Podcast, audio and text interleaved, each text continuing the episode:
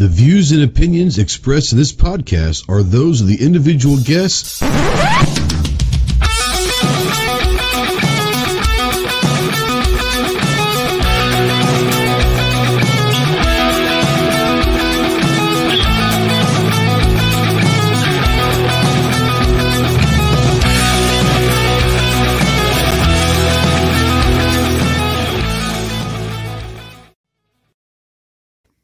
What is going on, my Ghost Squad? Welcome to the Armed Citizen Podcast Live. We are live only on YouTube now.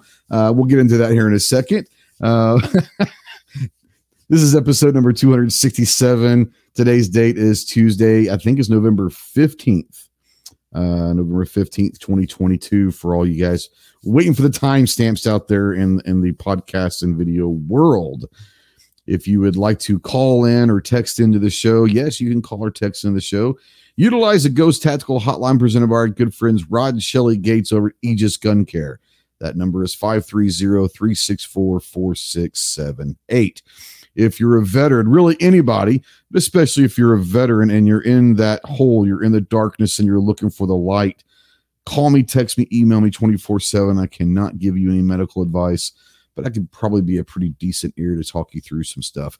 If you are looking for someone to get you some medical attention or get you some medical advice, remember two things. One, you are not alone in this fight. There are a lot of brothers out here and sisters that are willing and able to help you in any way. And two, the world is a much better place with you in it. So please utilize the Veteran Crisis Hotline, 1 800 273 8255. Once again, 1 800 273 8255, or on your cell phone, just dial 988. We are spotlighting, as always, United States Marine Corps. If you have any questions on what it takes to earn the title, United States Marine, see the website marines.com. And as always, we are a proud member of the Self Defense Radio Network. Check out all your favorite pro gun, pro 2A podcasts over at Self Defense Radio dot net. Let's bring in the crew for tonight. Oh my God. Uh, bring in the crew for tonight's uh, from the 740. It's literally in his name. What's up, Chris? How you doing, my man? Good. Thanks for the invite. I was I was excited to come on. There you go. Well, uh, it was good to finally finally meet you over the weekend. We were down in Tulsa for the Wanenmacher Tulsa Arms Show and uh, got to hang out with a bunch of awesome people. I want to say, Clover, we had 18 at our dinner Saturday night. Is that correct? 18 people. Pretty good crowd. Now he's being quiet. Sure, I see how it is. Hit the mute like two times and it muted me back up. Um, yeah, I think it was 18. Yeah. Mm-hmm. 18. So that was a pretty good crowd and all that. We had a good time and all of that. So yeah, it was great seeing Chris. Uh, Chris hooked me up with some reloading supplies, helped me get going. I think he felt sorry for me because uh, I couldn't find shit uh, at the at the gun show. So, uh, hey, I'll take I'll take pity supplies. I will take them. I am not above pity. It's all good. Uh, Rod out there says, "Who the hell are you all?" And uh, oh, is it who? Or yeah, he says who, not how the hell are you, but he says, "Who the hell are you all?" And what's going on? Well, we are a band of hillbillies that are here to steal your wife. Just saying. Sorry. I was gonna say we're from the government and we're here to help. Well, I think he knows that's not true. I think he knows that's not true. Uh, down from Flo Rida, a person that we missed this weekend. He was at another event from Gear Report, the executive vice president of food and beverage. What's up, TJ? How you doing, man? Oh, I'm loving it. I love the new title. Oh, I'm, I'm upset I missed uh, Chris's birthday. I saw that. I was like, oh, so glad I wasn't there. It would have been me. I guarantee it.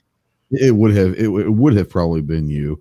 Yep. We were trying to get uh, another saddle to get Honcho Fett uh, on there and having dual saddles, but uh, they could have jousted. that off.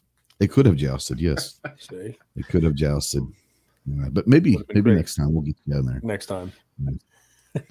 and the uh, quasi co-host of this fiasco from the great state of Texas, the tactical virus. I mean, um, Leprechaun himself.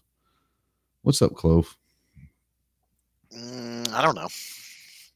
I don't know. Just just one of those days. I had one of those nights last night, so I understand. Um, Yeah, you had people coming to play golf in 30 degree weather today. What's up with I that? did. I had Like, one. I had one. One uh, window licker today that decided he wanted to go play Like, golf, and it was like 37 degrees. an extreme sports fanatic or something. I don't know what his deal is there. Mm, mm, I don't know. I don't The know. really I don't know. far when the ground's frozen. Mhm. Could be if you can find it with all the leaves. So, Clove, what's up with the uh, shotgun of the week? What you got for us this week? Mm, what about the? Uh, and I, I sure hope because Palmetto State Armory, for those that don't know, when they broke apart Remington, uh, Palmetto State Armory bought uh, all the H and R side of things, and I sure hope they they they get started making some more H and R stuff. Kind of waiting on that, but um, H and R had a, a line of shotguns. trying to think what they Really? what they yeah, I'm trying to think what they called them. I can't even think of what they called them now. Taurus and Rossi had one that was similar. It was called the Tuffy.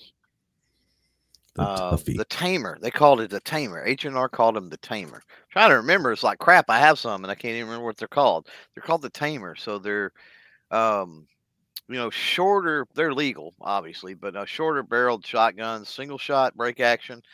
But they've got a pistol grip with a kind of a shorter pull stock that has storage in the stock for shells. And I think they made them in 12, 20, and 410, if I'm not mistaken. I think that's the only three gauges they made them in, but pretty cool. And, um, you know, I think we're talking about starting out and uh, the whole home defense thing and all of that.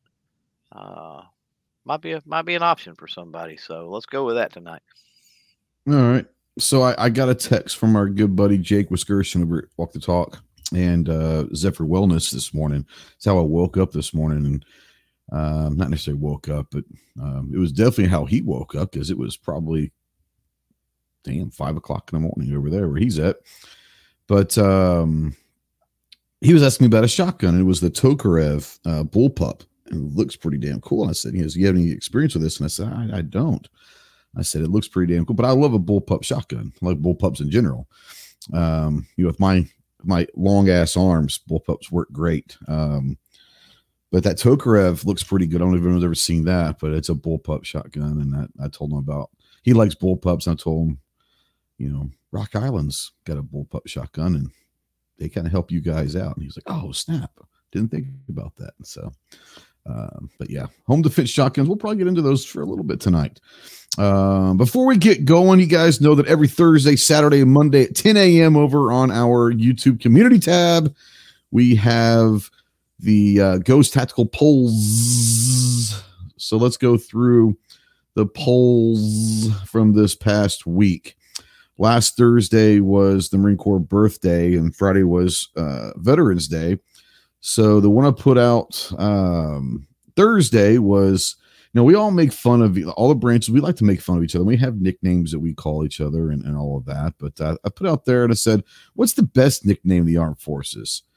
Um, the Chairborne Rangers for the Army, Meal Team Six for the Navy, the Chair Force for the Air Force, uh, Semper Pi for the Marines, and one I had never heard of, but may be the greatest thing I've ever seen in my life is the Puddle Pirates uh, for the Coast Guard. I had never heard of Puddle Pirates, but that might be the most amazing thing that I, have. ever heard. I have. You have heard of them? I, I had never I've actually heard, heard, that, of that. before. Yeah, yeah. I got a couple of cousins that um, I don't know if they're still in the the guard or not, but they they were. Yeah, I just uh sorry about that. Hold on just a second. I just got a weird thing through my phone and I'm trying to figure out this is legit or not. Sorry. Uh, And it is. Okay. So, anyways, yeah, I, I never heard of that before. So I was like, hmm, that's uh, the, the the puddle. First of all, hold off before we get going. Uh, we do not encourage nor do we uh, expect them um, super chats, but uh, we do want to say that all super chats go to sending care packages to our, our troops downrange. JS out there drops a $50 bill. Thank you so much, brother. It was nice meeting JS this weekend as well, but uh, that's that's above and beyond. So uh, thank you so much for that, brother. I appreciate you very much. Um, Chris, if you had to pick one of those, do you have a favorite? Chairborne Rangers, Meal Team Six, the Chair Force, the Puddle Pirates, or Semper Pie? The Puddle Pirates made me laugh. That was a good one. I think I picked Meal Team Six. I like that one. Meal Team Six, yeah. Or or you have the Gravy Seals. You know, you can one of the two. Uh, Gilder Gary says the Weekend Warriors from the National Guard. That's not a nickname. That's the truth. So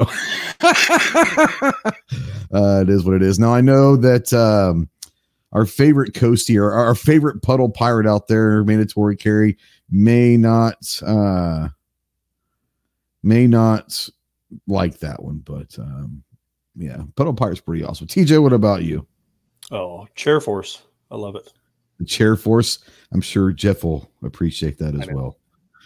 Uh, Crystal's an Air King Force. Flood. so- oh, okay. Well, that makes even more sense. What about you? Yeah, I think I go chair force with that. Puddle Pirate's a close second. It's got to be. It's got to be. But I like I like chair. Force. Yeah, I I'm gonna I I'm gonna go with the Puddle Pirates, just because I had never heard of that until like last week, and I thought that was that's awesome. That's awesome. Um, forty four percent agree with Clover and TJ, the Chair Force. The Puddle Pirates do come in second at 24%. Meal Team 6 at 17%. Semper Pie came in at 11%. And the Chairborne Rangers come in at 4%. Uh, let's see. Movie, uh, the thing we po- poll we put out yesterday has got 1.7 thousand votes. Uh, of these, which is the best war movie? I'm not saying which is the best war movie. I'm saying of these, which is the best war movie? Apocalypse, Le- Apocalypse Now, Lone Survivor, Platoon, or Saving Private Ryan. TJ, let's start with you on this one. Oh, I still, it's a, that was a tough one. I, I would say platoon. Yes. I like, I like platoon. Platoon. Yep. Uh, Chloe, what about you? I go Saving Private Ryan. I think. Fair enough. Chris, which one's your favorite of those? Uh, I got to go with Saving Private Ryan. I think every time I see it pop on the TV, it's like you never change the channel. You sit there and watch it all the way Yeah. to the end. I, I honestly probably wouldn't change a channel on any of these four movies if they popped up, but um, I'll, I'll say this much. Um, the first, what, 10, 15 minutes of Saving Private Ryan, which is actually D Day and the storm on in Normandy, um, very well could be the most amazing depiction of, of war, especially World War II, I've ever seen. Um, I think if they could have just ended the movie after the first 15 minutes and it could have won an Oscar. It- that that first part of the movie was that that good. Um, for me, I think I'll put it this way. I remember, I know my dad never should have. I've told the story before, I believe. Uh, my dad took me to Platoon when it first came out, and I was like 11, 12 years old. Probably didn't have any reason to be in that movie looking back on it. But the reason why I remember that is not because I don't remember much about the movie, honestly. Um, what I do remember about Platoon is it was the first time in my life, in my short life at that point, that I had ever seen a movie end and no one moved and no one said a word. They just sat there. They just everyone was just like, holy shit. Now remember, this is only like 10, 11 years after Vietnam ended. So a lot of the people that were in that movie might have very well been there. Who knows? Uh, but it was the very first time in the movie theater I remember no one moving until the credits were over and everyone just stayed quiet. And I was like, oh, this is weird, you know. Um, Apocalypse Now, great movie, amazing movie. For me, I got to go with Lone Survivor. Um, talking about the realism, um, that's about as real as it gets. Um, obviously, things are going to be Hollywood when in movies, but that's as close to That's pretty damn good. Have you Um, ever done a thing where you where you I don't remember what it is, but it's it's a thing where you watch Apocalypse Now at the same time you're listening to Dark Side of the Moon? No, that would not be that. It would be Dark Side of the Moon and um um oh god, what was that movie? Somewhere over the Rainbow. Um Oh, Wizard of Oz. Wizard of Oz. That's what it was. And I have done that, and it doesn't. Well, there's another one with. Apocalypse Now that they do, and I can't remember what it is. I don't know about that. It might be the only one I ever heard about with Dark Side was was um that one. But uh, like I said, I, I tried it and it, and it never it. it I mean, I, I, everyone knows that Pink Floyd is. And Dark Side of the Moon, in my opinion, is probably the greatest album ever. That's just my opinion. You guys can say what you want. Um, so anytime I get a chance to listen to Dark Side of the Moon, if it's trying to hook it up and sync it up with a movie, I, I'll try it because it just gives me another reason to listen to Dark Side. But um, if if you if you if you saw if you see an interview, Roger Waters, um, I mean, he spent it many many times. Gilmour said it many many times that the whole Wizard of Oz thing is not it's it's not a thing. Um, but yeah, it is what it is. Uh, let's see here. as far as the poll goes, 60% of you fools agree that Save It Private Ryan. Once again, can you really go wrong with any four of these? Are you going to change a channel on any four of these movies? Probably not. But 60% said Saving Private Ryan. 18% says Lone Survivor. 11% says Platoon. 10% says Apocalypse Now. Once again, you really can't go wrong with any of those. Um, and our last poll came out Saturday. It's got 2.5 uh, 2.5 thousand votes. Kind of goes along, uh, but we're going to talk about tonight. What do you prefer, AR, an AK, a lever action, or a bolt action? I know where King Fud's going to go probably, but I'm going to start with him. Um, are you going to surprise me and lie to me? Or are you going to be truthful and pick the lever action? It's gonna be lever action, bro. I mean, it's gonna be lever Okay. action. At least you didn't lie to me. Second, close second, Shocking. close second is a bolt rifle. Right. Um, then you go AR, fairly then you go AK probably. shotgun wasn't on the list, obviously, but No, yeah, then I would not. then I would go AR and then AK. Yeah, for sure. Yeah. I know you like the. Yep. Uh, Chris, what about you? You had one of those four? AR. Gotta go with the Yep. AR. I understand that. TJ, what about you, bud? Oh, come on, AR. You should know better than that. I thought you might go something weird on me. Throw me. you off. Bolt action. And- and No. Love the AR platform. that would have that would have thrown me off. if You would have said bolt action. That would have. You'd have been like, Um, real quick, what's that? Okay, I think TJ's had a little delay on his audio or something. I'm not sure.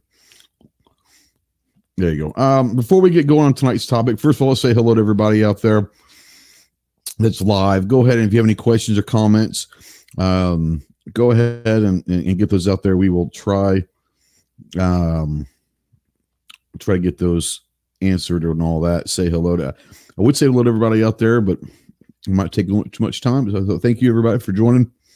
Hmm. Sorry, a crayon got stuck in the throat, and I know there's a joke in there, but refrain, please refrain. This is a family show. Okay. Uh, I'll behave. I'll behave. I'll behave.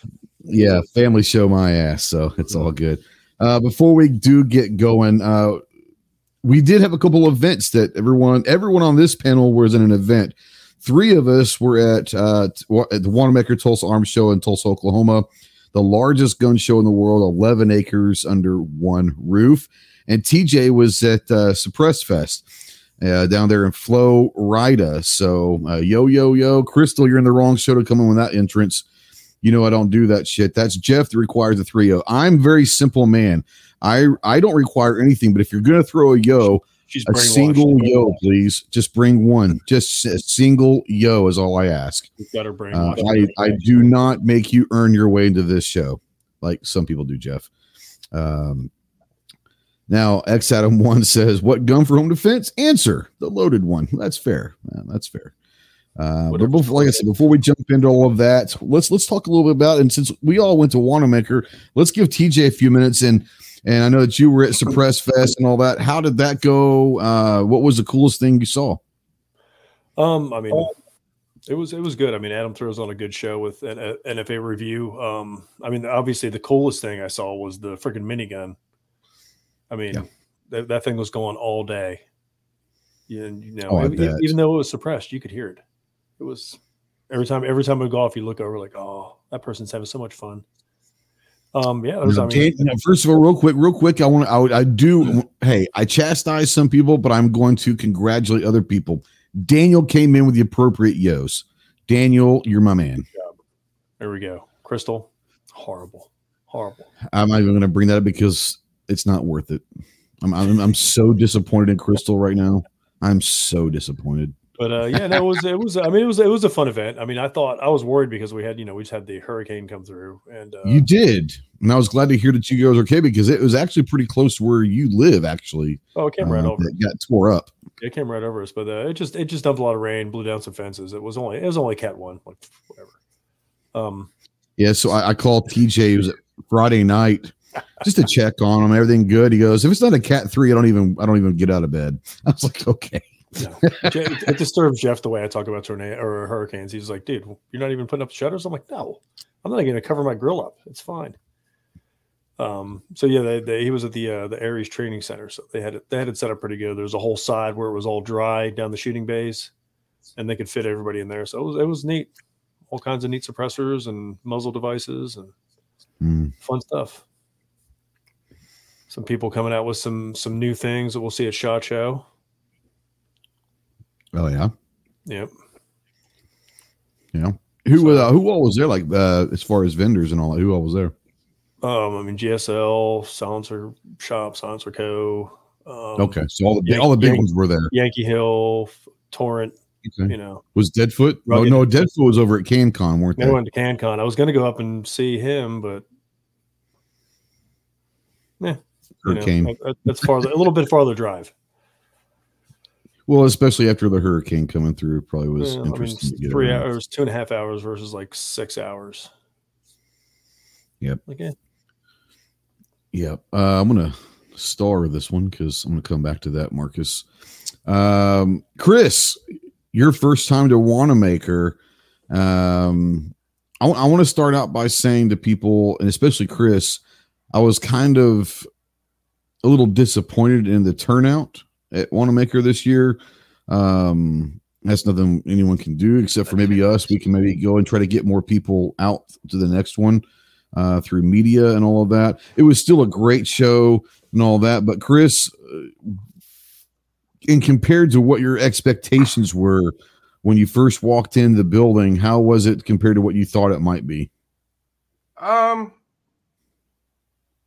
I I don't know. I was kind of I was nervous on the drive all the way out. Like, Yeah. like I'm I'm going to meet up with all you guys, and I'm like, are these guys even gonna like me? Or are they gonna want me there? And and so when First I of got all, no, there, I, I, I- I hated you, and I, I hope you never come back.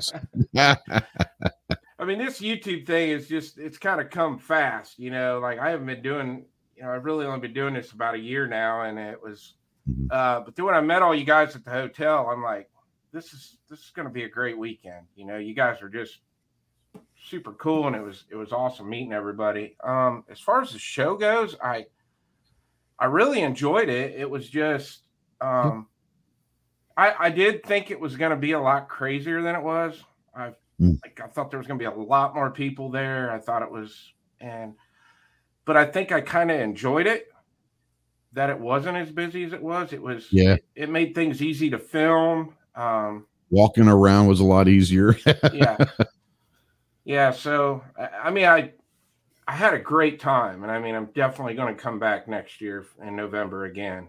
Um, it I had a blast, and you and you guys you guys made me feel at home. I mean, it was you guys were great Yeah, with me, and was You're part of the cheesesteak? cheesesteak, fam, bro. You're all, you're part of the fam, so it's all good. What's up, TJ? I said, how was the cheesesteak? oh, excellent! I got one Saturday. That's I missed it's- that. it's- yeah, you did. so Saturday morning we pull into the into the parking lot, and it's me, Clover, and Buck are uh, just out kind of smoking by the car, just getting out of the car and all of that, and around like like on two wheels, like screaming through the parking lot, looking trying to find a parking space. All of a sudden, here is Trey. Like what the hell? It's the cheesesteak dude, and he's like just hauling ass in. I was like, it's like, oh shit, you know, and all that. So the whole weekend, like we would just, you know, you know how we do with him. Like this, the, the cheesesteak, the guy cooks a cheesesteak is hilarious. Um, and so I would go up there and say, hey, I want a cheesesteak with with no cheese. And then Buck would go, I want a cheesesteak with no steak. And he'd be like, um, then we like then he, by so then he started like calling everybody nicknames and all that. So like Snob put in one day like not Trey, and I put one my name down as semicolon, and then he calls Gary like half pint, and it, it was just it was great. But yeah, the, the cheesesteak is part of for us at least part of what makes Wanenmacher uh Wanenmacher. And uh, it was great, but yeah, uh, it, it was. I don't know, Clover. What would you say? They, they usually say it's about twenty five thousand per day. I'd be surprised if there was 15,000 per day. Uh, Saturday afternoon, it did kind of pick up with, with the numbers. I don't know if because it was so cold that morning or Yeah. what. It could have been deer season. It could have been the recession. There's no telling. Uh, it was definitely m- noticeably uh, less crowded this year than last or any other year, honestly. Well, Uh, first of what do you all, keep? First of all, keep in mind we're not in a recession. They changed the definition of that, so this is true. that fixed This that is problem. true. So I just want to correct that myth that everybody. You're right. I, I, shouldn't have said that because You know, you're right. We were. I don't know what people are thinking when they look at their, their stocks or their bank account or their 401k. The government changed the definition of a recession, and we're not in one. So wake up, people. Anyway, um, no, I would say, yeah, it- you know what was what I've been telling people is it was obvious. So every time, yeah. every time we went before, we get the question. They're like, "Well, how busy was it compared to before?" You know, or whatever. And you're like, Mm. "Well, maybe, you know, I guess kinda, maybe, man." And there's no, there's no maybe with this. It obviously was less attendance. It was blatantly obvious. So I can Yeah. say that. So with that in mind, I would say if it cracked twenty five thousand the entire weekend, I would be surprised. That's fair. That's fair. Yeah, I would say that that's that's probably fair. Um, Yeah. um, But here's yeah, the thing. it's I, I don't know. Now I do have a buddy that went from here. Uh, him and a, and a friend of his. Well, it's the guy that owns the the FFL here. Anyway, he went with a buddy of his. His buddy has inherited a bunch of guns, and they took them up there to sell. Um, I have Gotcha. not talked with him yet. It's going to be interesting to talk with him and see if any of those sold because we're talking about really high end guns. That's why they took them up there. Um, but I had I had some conversations like with the safe guys, for example, when I went over there and shot that video. And he said Yeah. they were doing really good despite attendance being down. Like the Yeah. people that did come out were the people that had the money and spending. were We're spending the interested money, yeah. in spending the Yeah. money.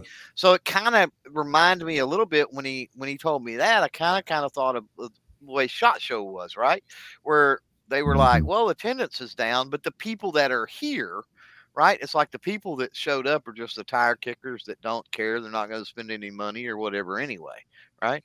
Yeah. And so, Mm. you know, I don't know. Maybe I mean, I I don't have a large enough sample of people I talk to to say that for sure, but for some folks at least, you know, maybe that was the case. Yeah. Uh, Adam out there was asking were the merchants willing to drop their prices Did we see any broken SKSs for less than a thousand. Did not see any SKSs. I think the cheapest SKS I saw was twelve hundred. I saw one up for eighteen hundred, and I think Buck said he might have seen one for twenty five hundred. Um, so SKSs are stupid right now. Um, the cheapest Grand, I'm gonna call it the Grand Garand, but I'm call I always call it the Grand. The cheapest Grand I saw was six fifty, but it was beat to hell.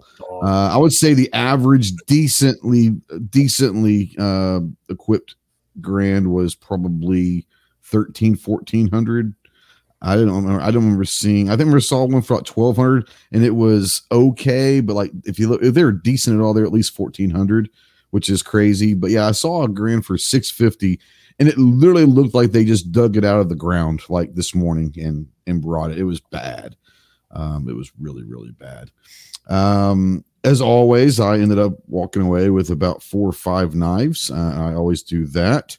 Um, had a really cool knife company there called Eugene Knives. I bought a couple uh, from them. Damascus. Everyone knows I'm a big Damascus fan, but uh, that's a little snubby there. I love love that blade design. And then I ha- I was looking at this all weekend, and I finally, but um, that that that's a knife, and I love that knife. I was eyeballing it all weekend, so um, I had to I had to get that one. I don't know what I want to use it for right off the bat, but I will find a.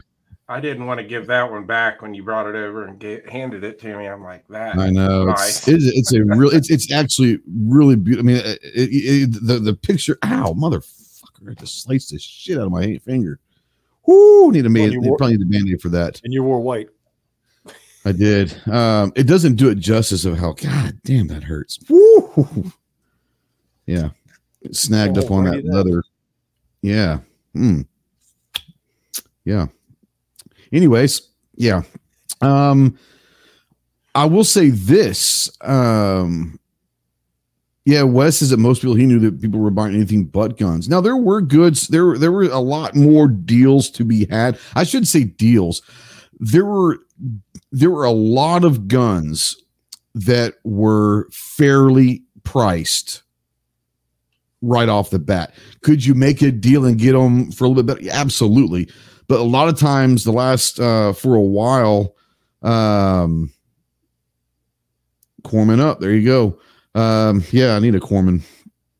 Um, but anyways, um, they're really high priced. At least they have been the last you know year or so. There were a lot of guns at, a, at, at fair fair prices that you could probably talk down. I will say this: the one thing that surprised me was ammo prices. Um, ammo prices were extremely um, for for a show were extremely good. Uh, you're finding them for about let's say nine millimeter, a fifty uh, round box of nine millimeter. You're you're getting for 14 15 dollars all day, which for Wanenmacher and anything in the last year two years is extremely good. Um, and, and you could talk them down to about 12 probably if, if, if it was Sunday afternoon or something like that. Um, Clove, um, Yeah. yeah, I was reading some, some comments out there, Daniel. Uh, I can't pick on ghosts. I've been known to put knives. I just pulled out of the of, of the sheath and man, it got stuck and kind of got came out of the sheath in a weird angle. And yeah, yay, yay. Um, anyways, um, it, from years past, we've probably been to what 10 or 12 or whatever. 10 or 12 times, Um, you know, I will say this is price wise, I thought this was probably the most fair for prices. What, do, what did you what do you think about the prices? I think overall. we're we're back to pre cough cough pretty easily. We're pretty close, or pretty close, uh, to We're it. pretty Yeah. close. yeah. yeah, yeah, yeah. I mean, some of the some of the firearm prices are are weird and all over the place, but you got to remember, like with regardless of cough cough, Milsurp stuff will is a is a superb investment for anybody that does not know. They don't make that stuff anymore. Yeah. like. You know, it, it's so to complain about There- it, there is SKS. I a, get a, a finite, yeah. There's a finite number of them yeah, out there. I get people that go, "Oh, SKSs, I can't believe I gave seventy-five bucks for mine," or the my Mosin, I gave fifty bucks for mine, and I'm like, you realize though they don't, they're not making them every day of every week of every year, like modern production stuff. They're just not, and so. You know the price is going to continue to go up, regardless. Even if you pu- bought one today at that show this weekend at that show and paid what you thought was a high price, I can guarantee you in 10 years, it's not going to be a high price. You're going to be like, oh, I got a deal. I can go sell this and make money. Yeah. I can promise you, you can do that. And that's just the, deal with Milsurp. Now, I didn't look at a whole lot of prices. Um, one of the reasons I didn't is I didn't have any money to spend anyway. Right. And I You did didn't wanna- want to. you do want to put yourself in a position. Damn it, I gotta go spend not- some money. well, I couldn't. I, I literally did not have it. It wasn't, I did not have the money to spend. I've had that before and I went ahead and Mhm. spent it anyway, and then I'll worry about it later. I literally did not have the money. So um, I didn't look at a lot of prices um, it, because I, especially on the guns, because I did not want to see a deal that I absolutely could not that would kill me. So I just didn't even pay any attention. Now I did look at the ammo, and I'm with you that Mhm. it was it, it was back there. I even seen reloading supplies, primers, and Yeah. and powder that were not not pre-pandemic prices, but they were they were down considerably compared to what they were. I would say they were half Well, of what they were. They're still twice as much, but Yeah. Yeah, Buck got I think two pounds of the sixteen eighty for his three hundred blackout. I think he got it for twenty five bucks a pound. and that's Um, and that pre-pandemic was- prices, twenty five bucks a pound. So he was really happy about that. Oh yeah, he was like, I I haven't been able to find it for like less than forty to fifty dollars a pound uh, when he can find it.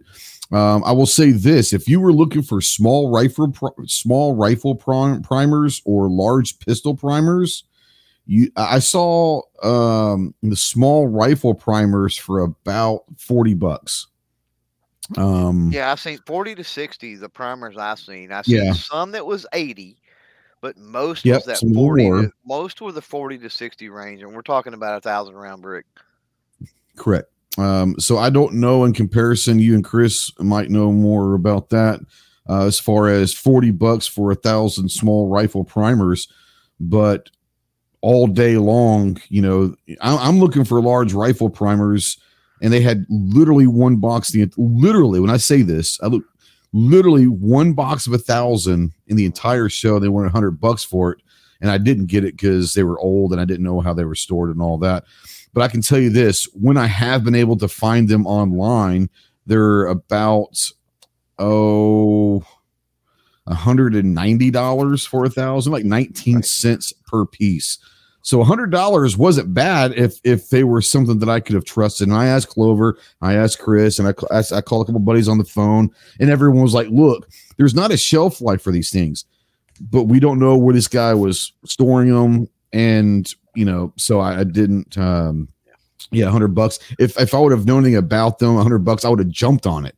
But small rifle primers and large pistol primers, I saw those all over the place for, like I said, 40 to 50 So, bucks, 60 me- bucks. Yeah. Let me ask you what brand, because you were looking at some stuff that was really weird. Uh, yeah, no, no, no. A lot of the uh, small rifle primers were CCI. Like Okay. that's the the vast majority of the small rifles that I saw were CCI, and those are the ones that I saw anywhere from forty to to forty five, maybe up to fifty. But I saw them as low as forty on a, on several tables. pre pre cough cough primers typically and you're talking CCI Federal Winchester Remington you know that sort of Yep. thing um pre cough cough you know 30 35 bucks a brick so you know they were they're getting close back in that range Yeah. those are for sure Yeah. and I and I don't know that they go any lower than that to be honest with you I mean I mean things, No, we've got inflation there's you know it's like eh, there's you know that's what a lot of people don't understand. They say oh we have these these times where there's these mm. panics and things right? And prices never go back to the same. Well part of the reason is you've got two years of inflation you got to tack on to everything. So prices are never going to go back to the same and it's not because demand is higher or you know anything crazy other than just the inflation inflation has went up and inflated the cost well, we're also talking. We've been asked this question a bunch the last couple years. You know, do we think that ammo would ever get back down to?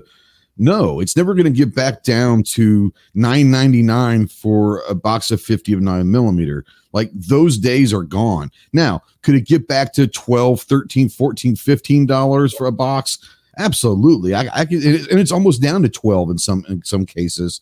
Um, I don't think we're ever going to see that $10 box of 50 again. Um, w- but that was I think gonna will regardless, regardless of the cough cough or not.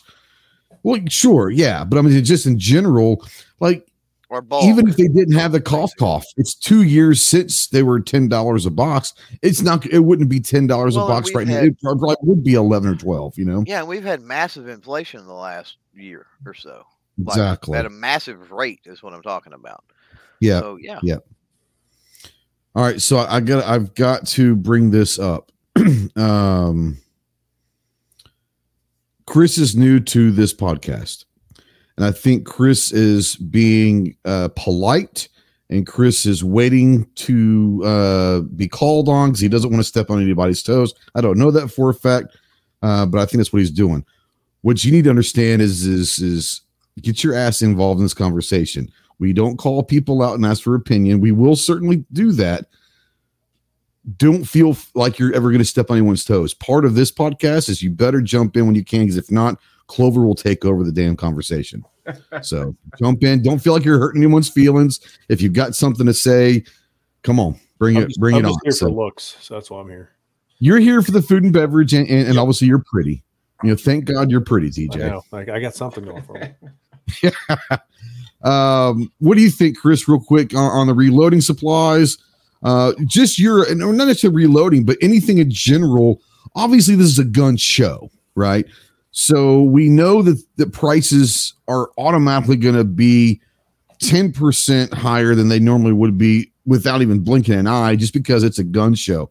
Sometimes twenty five percent, but where prices, what would you say? Would you say are your your your normal thought on when you start seeing prices of of everything like what were your thoughts on are these high are they low or hey that's that's better than i thought or about what you thought at a gun show I mean, as far as the primers go, like even the people that were on the end caps, like Yeah. you know, they most of the primers that I would see at the end of the rows, they were like they were a hundred dollars for a thousand. But Yeah. right now that's not a bad price because if you find them online, the cheapest you're going to get them seventy nine ninety nine. But then you got to factor in you're going to pay tax on it. You got shipping, and then you got hazmat. So that seventy nine ninety nine is going to turn into one hundred twenty bucks real quick.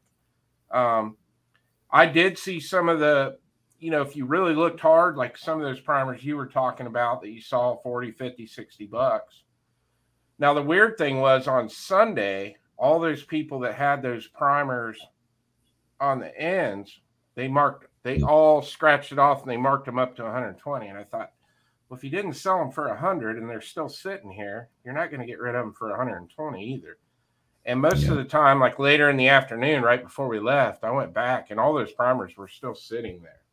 of course So, i think they knew what they had also um i think that they were like if i can get rid of them i can get rid of them but if not they're probably going to another gun show next weekend somewhere you know what i'm saying or whatever uh real quick roll call out there our favorite who's your who's your daddy.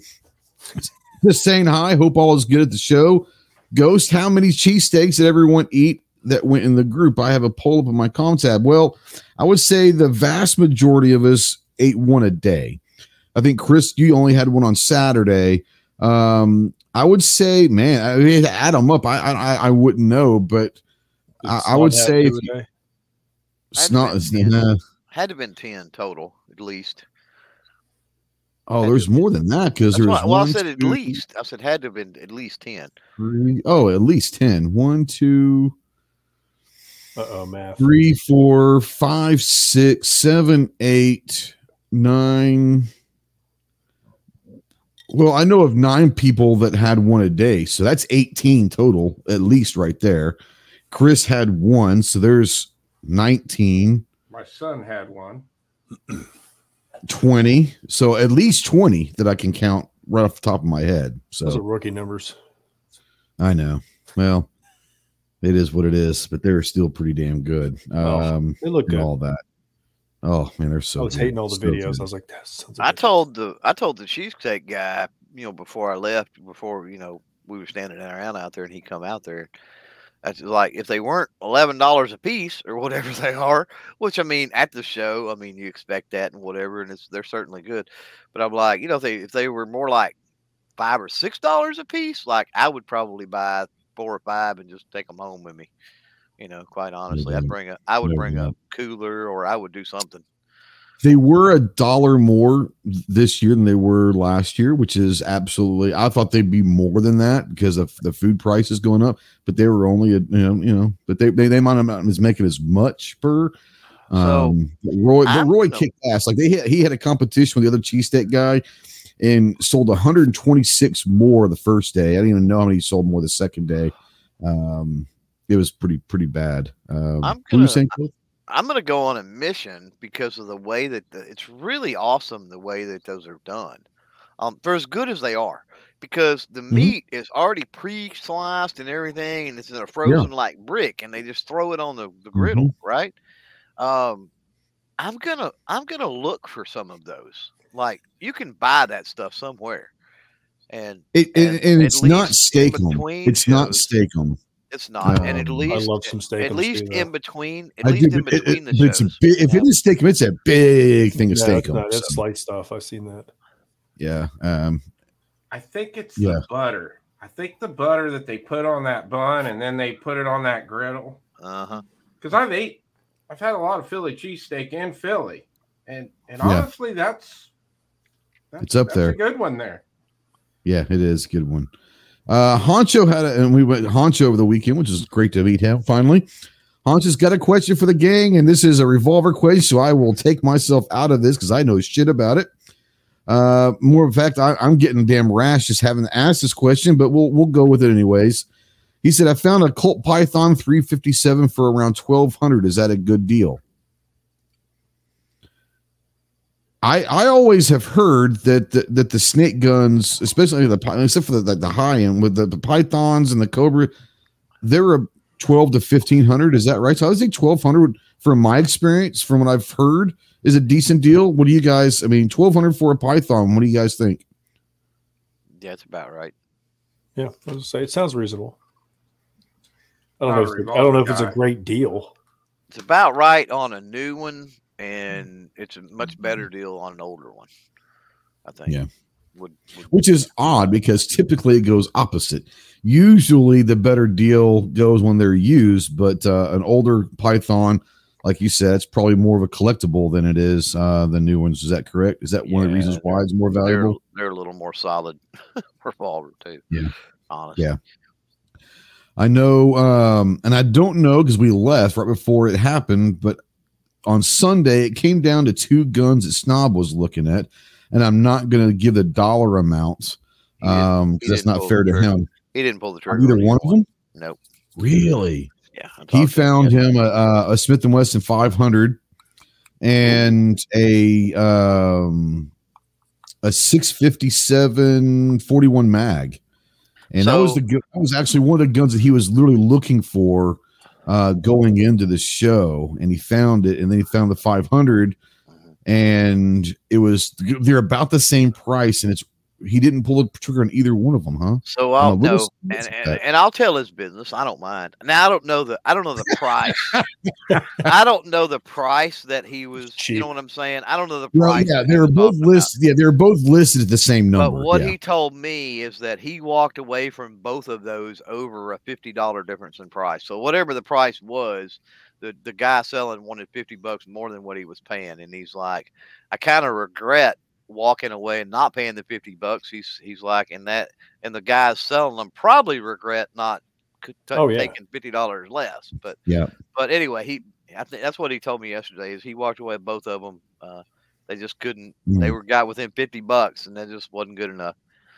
Yeah Honcho said this was an older one, not new as far as I know. It was stainless, four inch barrel, wood grips, looked like all the original That's setup. a pretty good price on an old. That's pretty one, good price. Then. Yeah.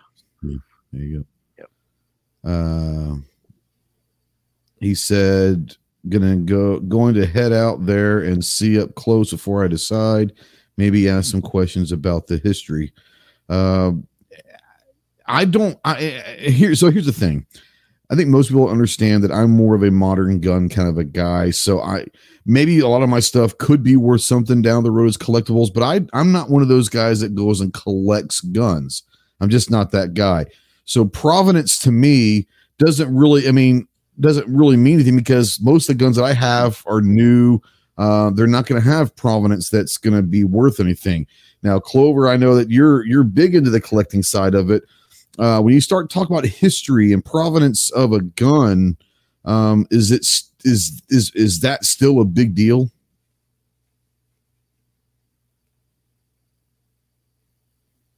Let me unmute. Ask me again. You lost me there. Um, so, not going on. like, Well, I mean, when Honcho says he's going to go ask me about the history, uh, when you're talking about a gun's value and all that, an, an older maybe gun, is history and provenance of a gun is that still a thing, or is it Sometimes, yeah, really? yeah. you yeah sometimes um especially if you're talking about on uh if it if it is a legit you know not like a used new model right uh, but it's Yeah. a legit older model like how old right that's going to make a difference like what version you know smith and wesson has Okay. their dashes So it's really easy Yeah. to kind of tell with Smith and Wessons, especially if you have the Smith and Wesson book. Um, you know, a Model 10 and there's uh, Model 10 and then Model 10 dash one dash two dash three dash eight, Well, a Model whatever, 10 right? has been out here for 80 years, so Um, obviously then- a Model 10 is not a Model 10 in some cases, you know. And then was it a serial number or something that can be linked to a government agency or linked to Oh, okay. a law enforcement, right? Um, so yeah, I mean there can be, especially when you get into some of the older stuff, there can be. Um, you know, I don't know that I would I don't know that I would poke and prod on it too much. Um this is a pretty good that's deal. one of the one of the problems that if you if you run across a deal like that and then you poke and prod too much sometimes it's a de- if it's a good deal which that sounds like it's a good deal if it's an older one for sure if you Mhm. poke and prod too much they do their own homework they figure out and then the price goes up um, so a lot of times it's worth just pulling the trigger, taking a chance, and then once you get it home, do your research. I do that a lot. Now I don't do that with twelve hundred dollar firearms, but you know that ghost. You've been at the up at the Tulsa show with me before, where I'm like, Yeah. man, I couldn't pass this up. It was 120 bucks. I'm like, even if it's the new version or not this this deal. I, I still get And my then- money back if I need to. And then yeah. after I bought it, after I buy it, I sit there at the table and run the serial number and look at the markings and you know figure mm-hmm. everything out. And then usually, yeah, I've got I've gotten a deal, but I don't I don't I never make a big deal to that at the table or in front of somebody or at the gun shop or whatever. Um, and I'll take that you know if the price is right anyway. Now if the price is really high, um, yeah, there better be something special going on, and they better be able to tell me and show me what the is special. Otherwise, Yeah. I'm going to say, "Hey, look, this is not what you think it is." And sometimes on old stuff, you get that. Sometimes you get uh, Cycle Camp is a big encyclopedia, and, and I'm surprised he wasn't there. But um, yeah. You know, um, especially with a lot of older stuff and a lot of milsurp stuff, um, you'll have people claiming they have things that they don't have. You know, I'm a big Enfield Mhm. guy. and One of the things, the uh, uh, number five jungle carbines, they are Mhm. faked all the time. And Oh, really? so you really have to watch out. You've got to know what you're looking for. There's people that'll sit there and swear up and down that oh, this was brought back by my grandpa or whatever the heck, and it's like there's no way it's a fake. Well, you know what I Right. mean? It's like there's no way. But if you know, if you didn't know, right, and you didn't know what to look for and, and the sign, the markings, and everything else, so you do got to be careful when you start playing those games. Uh, Marcus out there before we, I mean, this will be the last thing we touch on before we actually get in. We it was only an hour into this, and we haven't even touched on the actual topic yet. Um, this will be the last thing, but it's an interesting. We will have a little fun with it. Marcus says, "What is everyone's favorite surplus rifle? Two t- categories: bolt action and semi-auto. Can only pick one from each category. I'll go first. It's real simple for me, probably. Uh, I'll probably say the Garand." And the 1911. I think those are the two probably iconic ones. Those are the two that have uh, kind of stood the test of time. Neither are bolt action, Um, so try again, Mister Marine. Oh, you're right. You're Or right. whatever, Oh, yeah. shit. Yeah. Damn it. All right. So the Garand for the semi. God damn it. I was thinking rifle and pistol. Uh, yeah. Um, Garand probably. Um,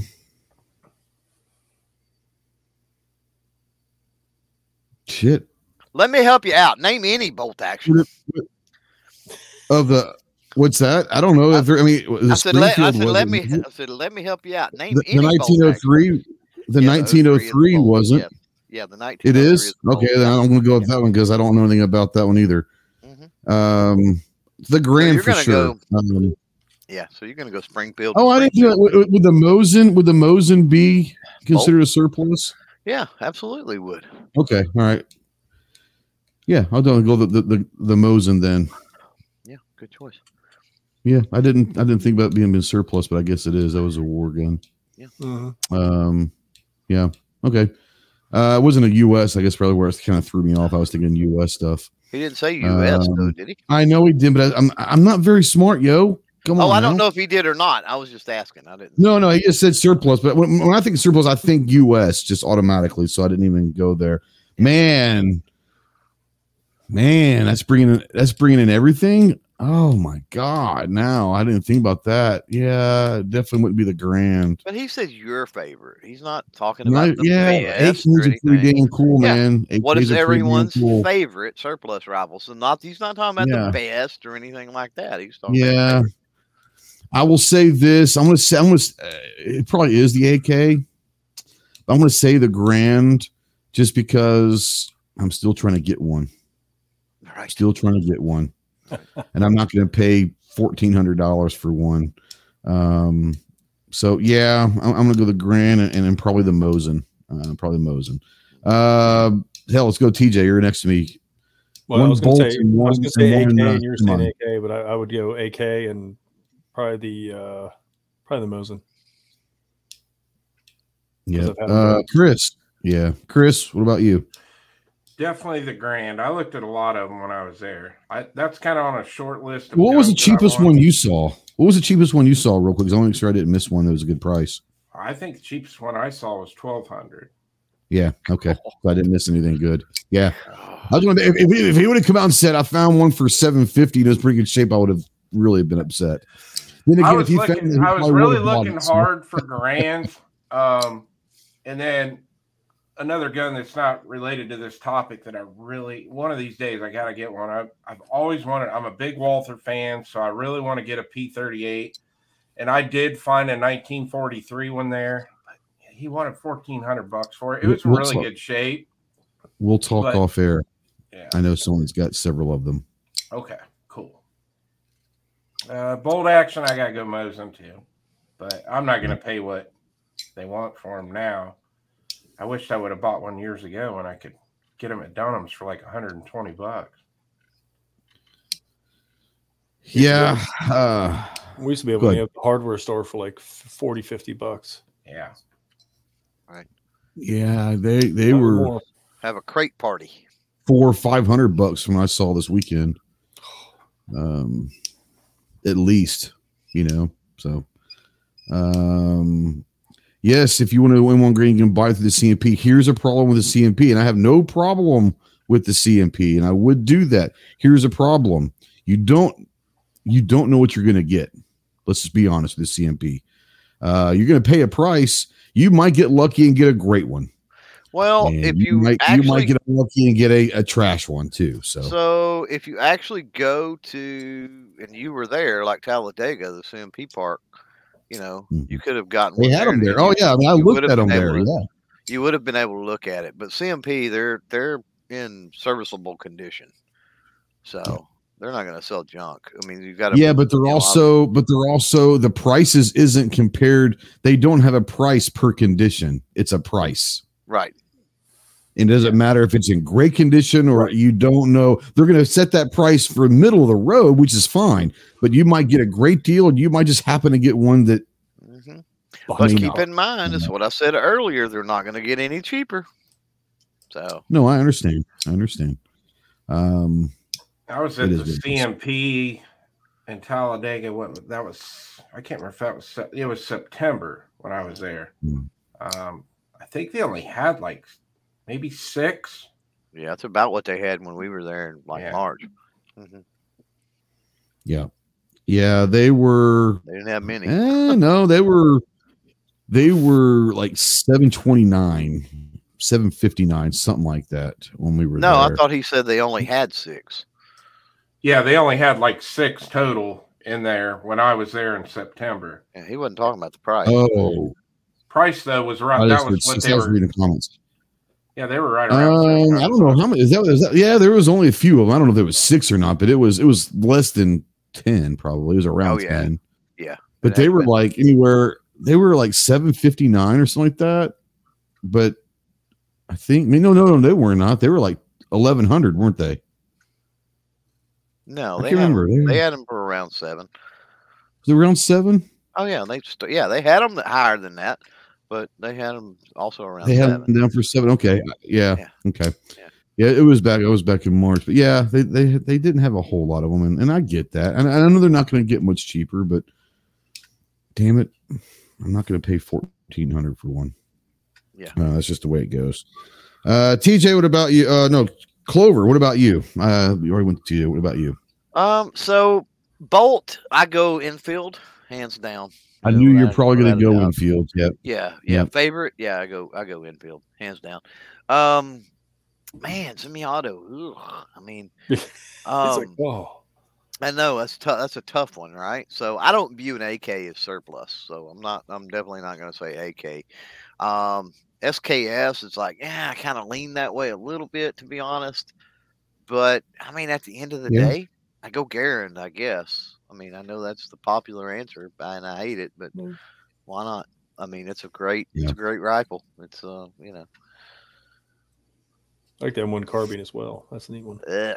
they're cool, but I they're saw I cool. saw a couple M1 carbines this weekend. Um, yuck. and uh, I'm not a fan. I just you know, but Yeah. they they They're- actually have I think something that they look. They look neat, and I was like, oh, No, no, no, no, no. I I- I get you. I get you. I'm just not a fan. Uh, and actually, they were you know they had some that were decent price. Now they might not have been working. Yeah. Um, Probably not. but you know, They're fun. They're Mhm. fun rifles for sure. Um, and if, especially if you reload, you don't have to worry about you know trying to find and, and buy ammo. Um, but listen you that also with that Enfield, if you reload the Enfield, it's probably a lot more fun than it is if you're trying to you know, buy. it's, it's one of the this, you know? things like you know people give me grief for carrying a 380 and oh what's that going to do to somebody and and so you get into the whole thing about that. I mean I don't want to be contradictory or whatever, but it's it's, going to hurt them. That's what it's going to do. but like the 30 Mhm. carbine is just it's not a good i mean as far as military application No. you know, it's like what were they thinking like really what were they thinking um, and that's just coming from my grandfather who cursed that thing till the day he died and he you know he was in korea so he he would know Yep. All right, awesome question. Um, good stuff. Let's kind of get into the topic of the night. All right. Um, I know, right? Only an hour into this bu- this bullshit. Um, yeah, this this is something that I actually I heard a discussion this weekend. Um, it was pretty interesting. I was actually at the table. I think I was eating some beef jerky. This is on Sunday. Eating some beef jerky and all that. And these two guys were walking. I would say they're probably like mid twenties, like 24 to 26 somewhere in there uh young enough to be young enough but old enough to know maybe enough to be dangerous right? And they were literally having the, an argument about um what would be the best thing if someone broke into their house. And we talk about stuff like this all the time but i don't think we've had this in a long time. It's been a couple years. The actual discussion on a weapon system or weapon platform for home defense. Now, there's going to be several of them out there that we could all agree would absolutely be worthwhile and, and would be fine. Um, but we're going to talk a little bit about what we think uh, would be the best and maybe what even um, we might use uh, for our home defense. And we're not talking about truck guns or carry guns. We're talking about the guns that we have kind of dedicated, or at least in our mind, if someone breaks into the house at two o'clock in the morning, this is what I'm grabbing. Uh, I'm going to start real quick with Chris and say, um, do you, first of all, I'm going to ghost you here. And if you don't know what that means on this show, it means I'm going to ask you multiple questions at once. So I want you to be prepared. Um, part A of this question is, is do you have a gun that's somewhat dedicated to being that home defense gun? And two, um, what is that right now? I do have a dedicated nightstand gun, and I Yep. use an M&P 45 with the red Okay. dot and uh, Streamlight TLR1 HL on it. The TRL1. Love that light. Yep. Now, Um, reason being, I live in a re- I, I kind of live in a residential neighborhood, so I have houses on both sides of me, fairly not Yeah. very far, not real close, but mm, close enough. 25 feet in between each house. Um, Yeah. So I just I practice with that gun a lot, but where my bedroom is is at the very end of the house, and the only entryways into the house are on the opposite end. So I'm gonna have Yep. to shoot towards the neighbor's house. So I just Yeah. No, kind of you. picked a uh, heavier, slower round, it would have to go through the wall, through the garage before it would go into the neighbor.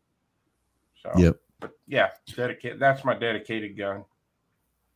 Marcus out there, this is one that I starred earlier, and he he brought it back up now that we're actually talking about this. Uh, it says, "Bump of the night. I'm grabbing a shotgun. If there are multiple attackers ascending, I'm grabbing the AK." Um, so now I'm, I'm not going to put this on there because I don't know if if TJ wants this. Oh, well, you know, she put it out there. Uh, we have multiple guns.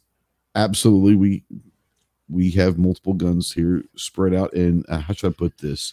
Strategical positions.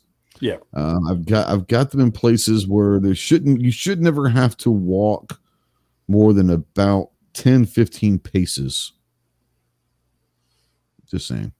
Uh, but I and all that. So uh TJ, I'm gonna go with you, knowing that you have multiple, but do you like if I was to say bump in the night or whatever, someone crashes the, through the front door, do you have something that like you know you're going to I mean, Um, like right that. then. If it's if it's nighttime, it's a it's you know the gun I keep it in the nightstand, which is my Taurus. Oh, okay. Which I, I use that thing a lot. I'm pretty nuts with that thing. Yeah. Um, you know, that's what I keep in my, nightstand. You know, if if they catch me down to the gun room, it'd be you know probably the Foxtrot Mike um, nine mil AR. That's easily accessible. that that might come up in a minute. Um, yeah. Um, Clover, what about you? Um, one, I want to ghost you here. Do you have a quote unquote dedicated dedicated gun for uh, an intruder in the night? And two, what would that be? Oh, I just use my bow, man. Got I got a light and a laser on it. That's all it needs. Quiet. They'll never see it coming. Quiet. Yeah. Yeah. Something bit me.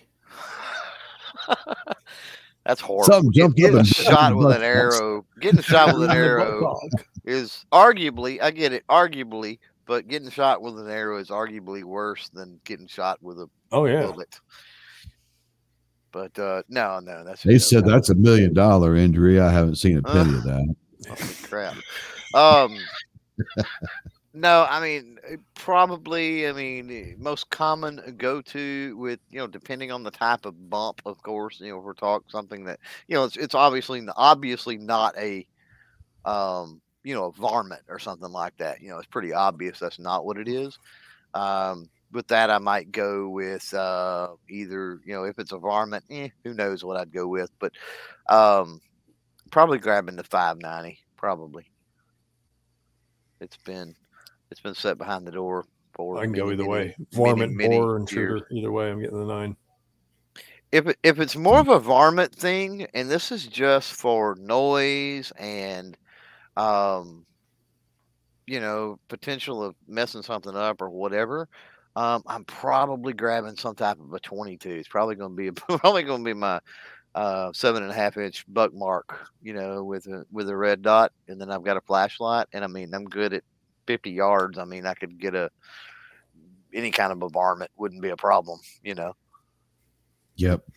Um, now Mario says pistol. This is the way. So let me ask you. So let me ask you this. Um, I for the longest time, up until maybe a couple years ago, and I, and, I- and I still do. Let's not say that. there still do have a pistol in the bedroom. Um, when I say pistol, I'm doing a handgun, not like an AR pistol. But I have moved to an AR pistol. Um, and you brought up the Foxtrot Mike. So this is this is mine. This is the Foxtrot Mike FM9, uh, five and a half inch AR9 with a uh, a streamlight light on there, um, and all of that. Um, so this this is mine now. That said, um, let's hope to God that doesn't fall on me. We're just gonna take a We're chance. gonna watch it live. exactly. Um, I've gone to an AR pistol, um, a slung AR pistol. One of the reasons why I always liked a, a handgun as as my uh, home defense is um, you can shoot it with one hand, which means you have another hand to grab, um, push, you know, hugs, pick something up, whatever you got that extra hand, um, whatever you need to do, um, and all of that. But being the, the, the AR pistol now, it is very compact. I do a lot of CQB with it. Um, and with the sling, if I do have to pick something up, I, I, can, I have it slung and, and all of that. So I'll be able to do that. Um, so I want to put this out there, guys. If, if, if you are giving advice to someone who's new to guns and never had a home defense gun, I'm going to start with TJ on this one. I'm, I'm going to give everybody a chance. I'm going to throw you under the bus first. Um, if if you if you were to give someone advice, and I'm not talking about a specific gun, I'm talking a handgun, uh, AR, shotgun, whatever. What do you think for someone who's deciding, hey, you know what, my husband's just got a job, he's going to start traveling more, and I'm going to be at home a lot more often, or, whatever the case may be, or we were broken into uh, last week and we decided we're going to start defending ourselves. Um, if there was something, and we're not talking gender here, we're not talking age specific, we're just talking in general. Uh, TJ, what would be like the first platform that you would say, hey, if you're going to do something, this would be the one? Oh, I mean, that's uh, like intro, intro home defense. Yeah. Oh, God. I mean, I would almost. That's i I'm torn because now with the uh, you know now with the PCCs, I, I initially I would have say shotgun, but I probably would say shotgun too. Uh, but now with first. the PCCs, I mean, everybody, you know, you can you're so much more accurate with them. You don't have the the recoil. I think you can control them better. So I mean, I you know, I'm as soon as I get a, a shorter lower from mine, it's going to the bedroom. But I've got a 16 inch. Yeah. Foxtrot. Mine I got the paratrooper, but it's I'm doing the same thing. Oh, okay. In there. Yep. yep. Um, but yeah, I mean, I you think, know, um, you know, I um, think shotgun I mean, it's it's it's scary for anybody being shot yeah, no, that. for sure. Um, Wes out there says, I like a pistol for more room in the hallways, closet, doors, etc. And like I said, you asked me that two years ago, and I 100% agree with you. But in the last two years, I've done a lot of CQB work with this AR nine. It's five and a half inches. I can maneuver it and I get through doorways. I can get into corners. I can do whatever. Yeah. it's real compact and, and all of that. Um, as far as I practice a lot with it, you know. Yeah. Yeah. It's a lot easier um, to hide pistols and place pistols everywhere. Like I said, I've got, you know, we've got pistols several places. Now, if you're going to tell me an AR, we're talking a 16 inch AR I would say probably not. But now you can get into like a four or five inch AR pistol mm-hmm. and nine millimeter or something like that, even 45 or something like that. I mean, yeah, 30, you can 30 round really mag. 30 round mag. Um, I said less, way less, way less recoil. took it out. Yeah. Um, oh, it's right underneath it. Yeah, I took it out so I display it. Yeah, you can get one of those sticks right there and you're good to go. Mm-hmm. Um, Chris, going to bring you in. Um, same question. If you were trying to give someone advice on their first home defense gun, you know, what would you probably tell them and and, and why? I kind of got to go with same thing TJ was saying. I mean, depending on how much experience they got shooting, you know, shotgun, pretty good route to go. Um, defending yourself with a handgun is going to take a lot of practice. You're going to have to get out and shoot it. You know, it just depends on how much time somebody wants to devote to it. Um, I kind of liked Ozzy's comment out there earlier. He was talking about the uh, Ruger PC Charger. Um, yeah, I saw that. Yeah, great, reliable gun. Um, mm-hmm. I, I, I like that when he said that. Um, you know, and I do. I agree with you. I mean, especially doing like with me shooting, I, I do shoot the PCC division of the USPSA. Yeah, you got a lot of yeah, you've got a lot of experience with PCCs. Yeah. So if I didn't, for me, I mean, I practice, I shoot a lot. I mean, I'm always shooting. Um, but if I didn't shoot handguns a lot, I probably would use uh, an AR9 or a, you know, my Ruger mm-hmm. PC carbine or. Um, because yeah. I am used to working around walls and things like that. Like that part doesn't bother me. Like clearing a hallway or something like that wouldn't. I can do that with an AR just as easy as I can with a pistol, but it's something that I practice all the time. Yeah. Um, but yeah, I I would have to say probably shotgun if depending on the experience, but uh, a short barreled AR would uh, nine millimeter be a great a great option also. Uh, the chairborne ranger out there says, I just give him some shit. Uh, living in the woods of East Texas in a small house, I I use the biggest I own, either single action Army 45 uh, or a 1911 and 45 ACP. Uh, it's close quarters here. No, I, I get that. And, and like I said, you would have asked me up until about two years ago. Um, actually, probably about a year ago. Um, all it was all pistol for me. Um, I really have, really have kind of uh, fallen into the PCCs. I think are great. Um, we'll get into that here in a second. Before we do, I want to let Clover. Um, not saying what you use, um, but talking to someone that maybe, hey, you know, we had our house broken into last week. Yep. Uh, and we really do want to start getting something we can defend. What is something for a beginner intro to like like a TJ an intro to Yeah, home like the uh, new- defense? you know, like the new firearm owner that's you know concerned about home protection. Yeah. whatever. Um. Yeah, shotgun. But I'm gonna go specific, and I'm gonna go with why. Okay. Um. Okay. Shotgun pump action. Why? The sound the Uh, sound alone is going to piss some people off. This the the racking sound. Okay. Everyone knows what that Um, is. the ease of manual of arms compared to an Yep, AR you Absolutely. know, an AR pistol, uh, even a handgun. Um, with a shotgun, doesn't have to be accurate because it's a freaking shotgun.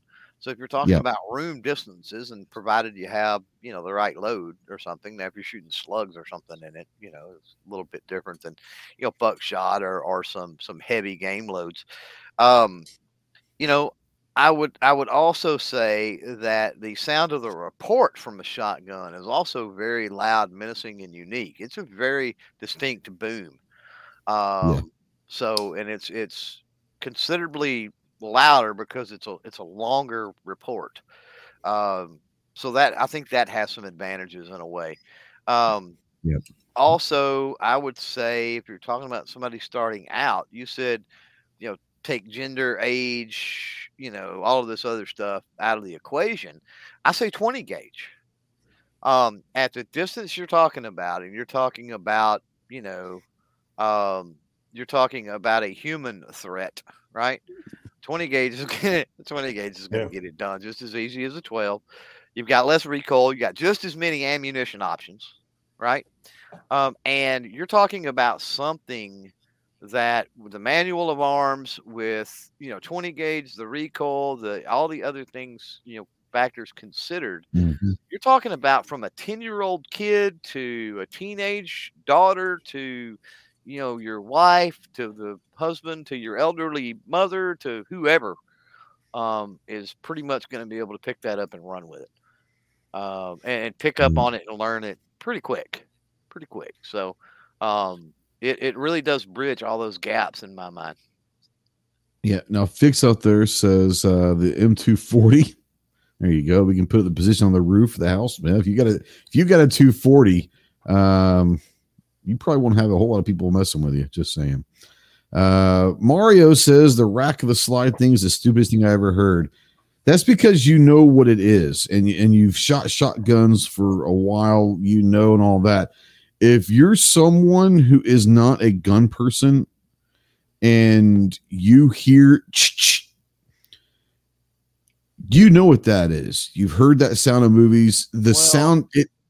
But I'm just saying, but for for someone that's in your house that's trying to be as quiet as they can and trying to do something, you hear it. ch-ch, You're probably getting the hell. At least you're ducking, or you're you're trying to, Trying to get, get out out of of it at the way quickly. So it, it is the sound alone can have some help with it. I, I agree, and, and that that ties in, or I'm going to tie this in with what Jason was saying out there. He says, "I feel like Yep, I was Uh, ready to pull that up. the most likely home invasion will be one uh, three to five attackers. That's the most one common to two. in a vehicle. Magazine capacity uh, in your weapon plays a critical role. Um, first of all, I I think we're talking about locations, specific scenarios, a lot of other things. Um, Yeah. I don't see it's usually one meth head around these parts that's doing stuff, trying to steal something or whatever, quite honestly. Um, but here's the thing I've seen a lot of video and and home footage and security cam footage and everything else of like home invasions or whether it's a convenience store or whatever. And that 1st Mhm. person gets shot Oh yeah, those other three or four or five, it's elbows and buttholes. code code brown. So at that point, does capacity matter? Like I, I've never seen a video where it's the defender says boom, right? And a firefight ensues. I've never Yeah. I've never seen that. I mean, at at least nothing comes to mind anyway, because the overwhelming majority of stuff I see, it's like it's over. They're out. They're gone. They're they're shagging butt, right? So let me ask you this because this is usually part of the discussion when it comes to home defense. Uh, maybe not with the beginners because they may not know or even know it's a thing. Um, but uh, amongst experienced people, this is always something that comes up. And even to a certain extent that Chris brought it up, uh, not specifically, but part of his reasoning for his selection was he said that he has neighbors uh, may not be right there zero lot line, but they're you know ten yards away. Um, and we're talking about over penetration uh, of these calibers and, and with neighbors or people outside. Um, I'm gonna start with TJ and say for you, um, is that when you when you pick your home defense weapon, is pen- over penetration, which means, guys, if you're out there listening, you know what it means. We're talking about a, a, a, a projectile penetrating through the walls of your house outside your house, whether it's into someone else's house, in the front yard, people walking by. The projectile leaves the comforts of the inside of your house. So when you talk about that, that's what we're talking about. So TJ, in your in your thoughts, does penetration play a factor into what you choose or not? I mean, I'm, it it does, but then you know, there's so many different kinds of ammunition. I mean, like I've got, you know, we've got block houses down here, and, and Yeah. nothing's getting through that. But I, and you know, uh, there's the RIP rounds. You know, they're not going to make it through. You know, two Mm. two rows of sheetrock and some insulation between. They'll they'll spread out before it gets there. So I mean, there you know, there's all Yeah. kinds of different things you can do. But you, you I mean, you got to think about it.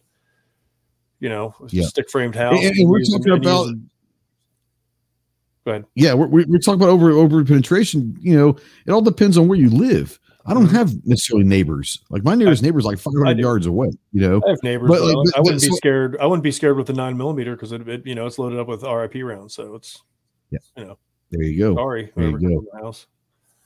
Yeah, uh, Chris, you're the one who kind of brought up the idea of having neighbors, maybe not too close, but close enough.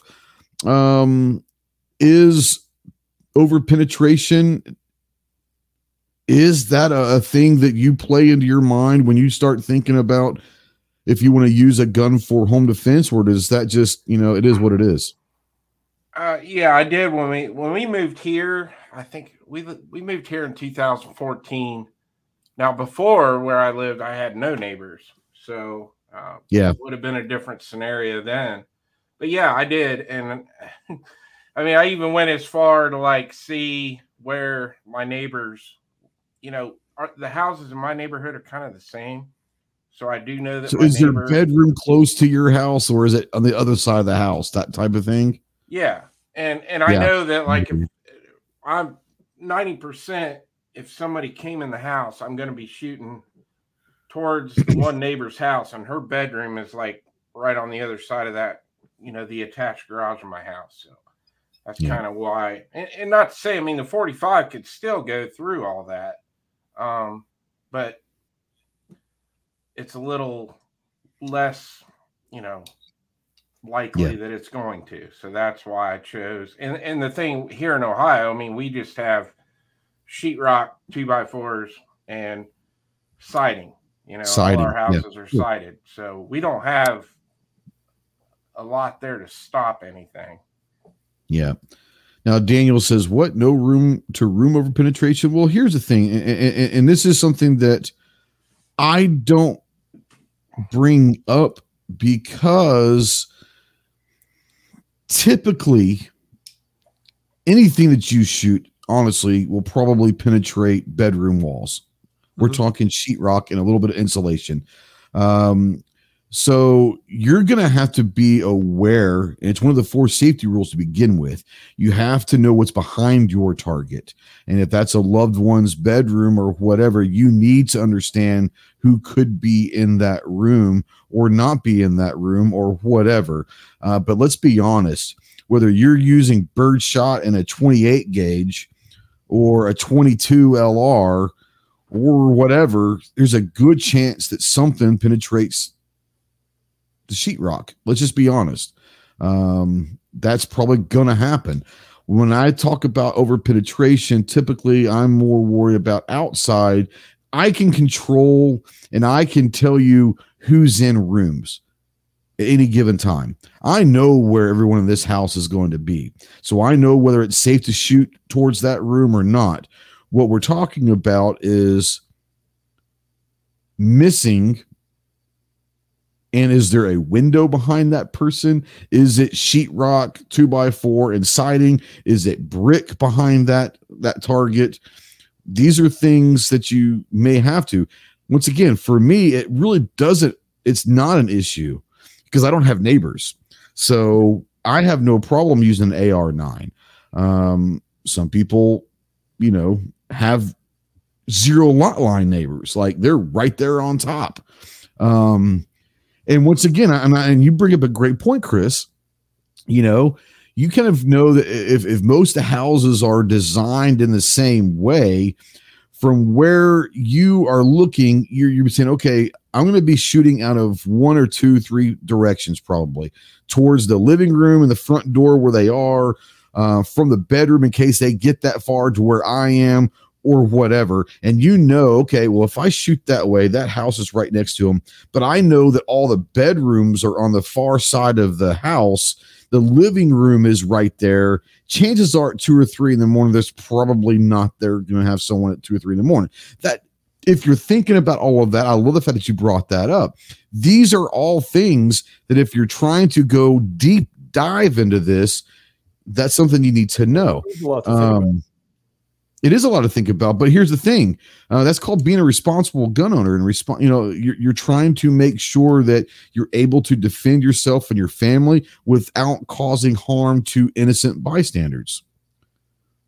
That's as bad as responsible as it gets. Yep. Uh, you want to do the maximum damage to the the threat, and the least amount of damage to innocent people. That's just the way it goes. Yeah. Um, Clover, I want to bring you in and talk about um this and I know the answer because I, I I haven't been there, but I know where you live.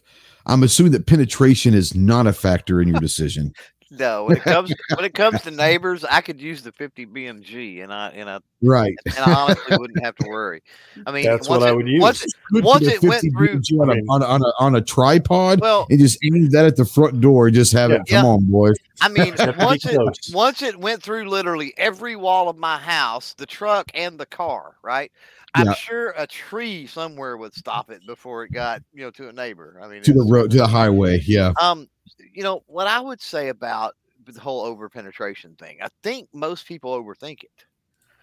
Um, I think movies and TV play a huge role in people overthinking it. They think that you can shoot through six walls and get the bad guy, and it's like, Yeah. yeah, no. it don't work like that. If you've ever done any law enforcement training and SWAT training and things like that, where they're shooting through glass windows and, and even windshields, right? You talked about going through a window earlier. The way things change, the Windshield, tra- tra- windshields change the trajectory of a projectile unless you practice a lot with it. well, a yeah, window will too, successful. even if you're hitting it dead on, a flat Yeah. at a 90 degree or whatever. Um, even a window will, let alone if you're shooting it from low or high or whatever. Um, so I would say, you know, get out on the range if you have the ability, um, and build some fake walls and some other things, and and maybe put some targets in behind that, and you know, and see how things act and react, especially going into what TJ Mm. said with the with the ammunition you're using. Yeah. But I do think people tend to tend to overthink it, and here's why. Um, rifle projectiles, small, fast projectiles, right? They tend to Mhm. deflect and all of this. And as they deflect, ricochet, whatever you want to call it, they're going to lose. They're going to dump a lot of energy each time that they hit something, Yep. rub something, skip off of something, right? Mhm. Um, the same kind of works, even if they're not, even if they're not dumping enough energy to get expansion. When you talk about slow, heavy projectiles, let's say 45 ACP or something, right? Um, again, it's a slow, heavy projectile. So while you're going to have more penetration usually with that kind of thing, um, you've got a, a faster dump of energy, right? If you're going through something solid like a wall or, you know, Mhm. um, yes, drywall and, and things like that. Um, so I think just, I think pay more attention to that. Um, obviously, I think tactics play a big role too. Yeah. That's something that nobody has brought up. And I know Ghost, I know you Well- you've talked mm. before about about that. You probably fixing to, but you know, here's one thing that I would say is your tactics. Like if that you get that bump in the night, at what angles do you enter a room? Are you entering that room to check it at angles that are facing in, in other words, where your muzzle is pointing to one of your ch- child's bedrooms? Or is there another way that you can clear or you can check things where you're you're in between, right? You're in between Mhm. them and the and the threat, right? And so you don't have to Mhm. worry about that at all, right? Um, the other thing is code word. Let's say something goes bump in the night, have those. you know, and you do realize you can't get to that bedroom or whatever. You do realize that there's a there's a credible threat in the in the house. Yep. Is there a code word that you could potentially yell or use, or maybe you, your Mhm. wife, your significant other does that while you're clearing, right? Um, Correct. that would wake the child up and tell the child something like, "Get under the bed," right? Get down low. Get between the bed Well- and the wall. Get between. It, And it, then it, it do serves that- two purposes. Oh, yeah, go ahead. Go ahead. Well, I'm just saying, if if you're if you're able to get, you know, in, everybody in your house, like if you're between them and the threat, right? That's I think that's the biggest, the best place to be, and then you don't have to worry about that, right?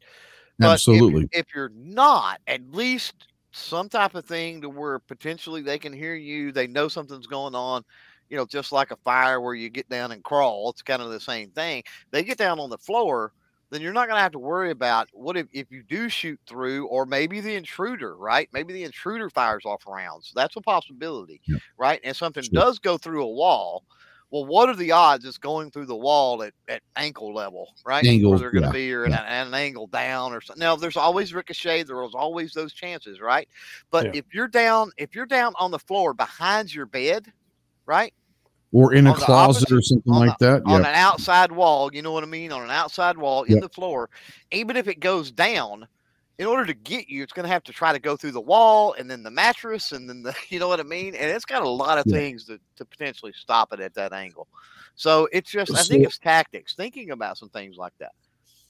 so obviously that is going to be part of uh, uh, of a discussion because you know me very well um but just for that part the the the code word i call it a challenge word okay um so we call them is is if we were on a patrol and one of our guys hears something you're going to yell at let's just say thunder and you have a response word to that lightning that lets you know we're friendlies if you say thunder and then someone else says Thor, well, that's not the answer. So we know that they're not friendlies.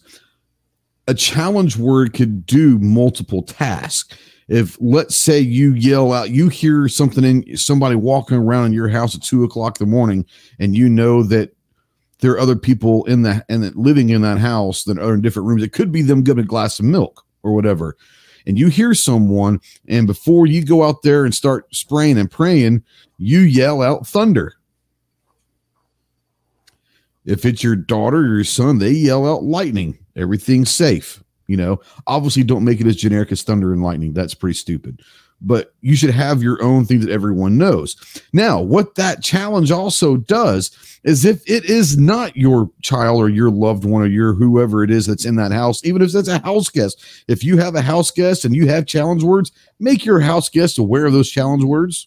I'm just saying, right? Let's say you've got someone in the house and you hear walking around, you go out and you yell thunder. Well, if you don't know the answer, you're probably not going to say something or you're going to try to make some weird shit up. Well, what that challenge of thunder does is it gives everybody else in the house, oh shit, someone's here. I need to get to my closet or I need to get whatever the predetermined action for everyone is, is get to that place now because the next thing that's getting ready to happen is we're going to get ready to have some fun. Um, and everyone needs so yeah, I, I just hear what you're saying, but I would I would say challenge words are, are, are very important. If you get other people, what if, what if your, your daughter, it doesn't live with you, let's say, and it's two o'clock in the morning and for some reason she decides to come home because she's tired or whatever and it's your home is closer than her apartment or whatever. And she comes through the front door at two o'clock in the morning. You're not expecting them and you go out there spraying and praying that could be a really bad thing but if you have that challenge word they should be able to answer that and you're good to go even if they forget what the challenge word is and that's okay. It does happen. If you throw the challenge question out and they forget the response, they know I got about 10 seconds to get into the freaking closet because dad's coming out with, with the hellfire. Um, you know, it is what it is. But yeah, I, I would say that uh, a challenge system, and I would say more importantly, going into tactics. Um, okay, so I'll I'll use my experience here. My wife um, does not like guns. She's never shot a gun. She does not want to shoot a gun. Uh, but when I leave, the first thing she asks for me now is a gun.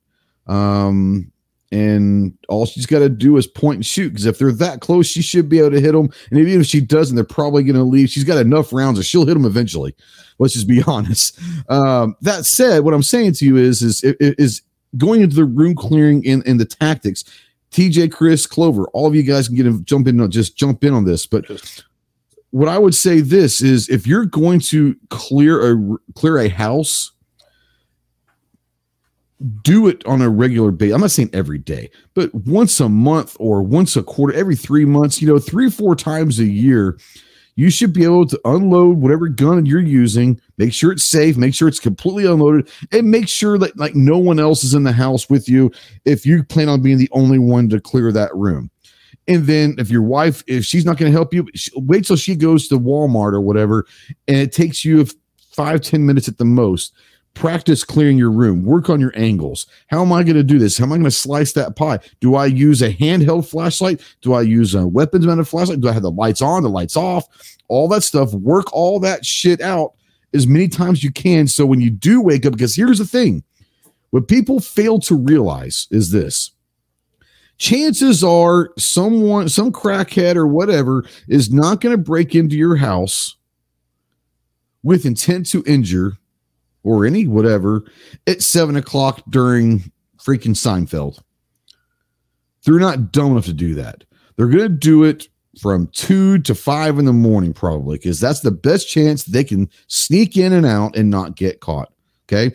That being said, is this it's usually going to be dark.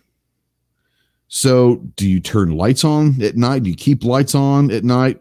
I suggest you turn off every single light in the house that you can. Why? You know how your house is laid out. Without, if you could walk right now with your eyes closed from your bedroom and know where most of the chairs are, the couches are, you can maneuver around that house, assuming the kids haven't left toys on the floor or whatever.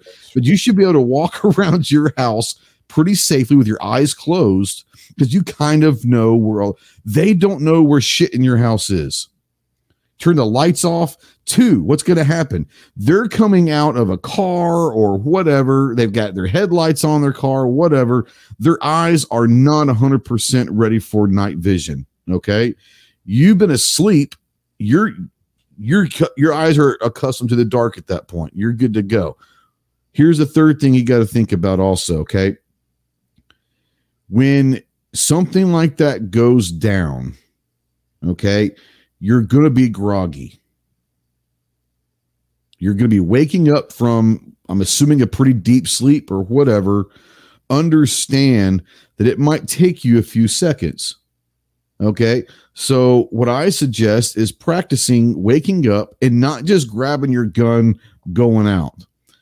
Give yourself 10, practice whatever. Hey, my wife's not going to help. So, before I do anything, I'm going to get her from that bed to that closet and say, Here, the gun's right here. If anyone besides me comes through that door, you load, unload on them. But what that's given you is that giving you 10 or 15, 20 seconds to kind of collect your head while you're helping them get to the closet. Now you're ready to go. Now you're thinking straight, you're awake and all that. There's a lot of things that can that that people don't think about. Um I thought it was going to take the whole show was going to take a turn for the worse when you were talking about like challenge words. I was like, I got some safe words, but totally different reason. safe words are a whole Totally different, different, reason. I was like, oh Um, God, where are we going with this? Glad you specified that. That's why I call them challenge words. Safe words are a different one. Yeah, go ahead. I like the idea of, of at entry points because I mean, most commonly they're gonna they're gonna come through an entry point. You're going through a house Um, or a door, uh, a window or a door. Usually, it's Yeah. gonna be a door. Um, Right. But you know, because I mean, trying to come through a window depends on how high the windows are off the ground.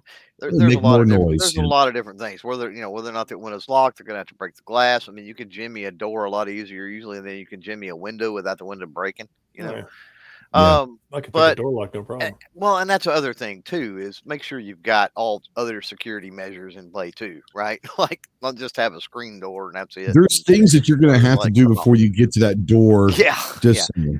Um, but here's the reason I kind of like I kind of like light, at least a lamp. You know, nothing huge, but you're right. Mhm. You've got porch lights. I like to leave that stuff on right outside. we So have you're little right. bitty, those little bitty lights that plug into the wall that like they have like a three foot radius, but it's enough to help around corners. Well, I don't want it to help. I don't want it. I don't. I'm not. I don't have that to help me.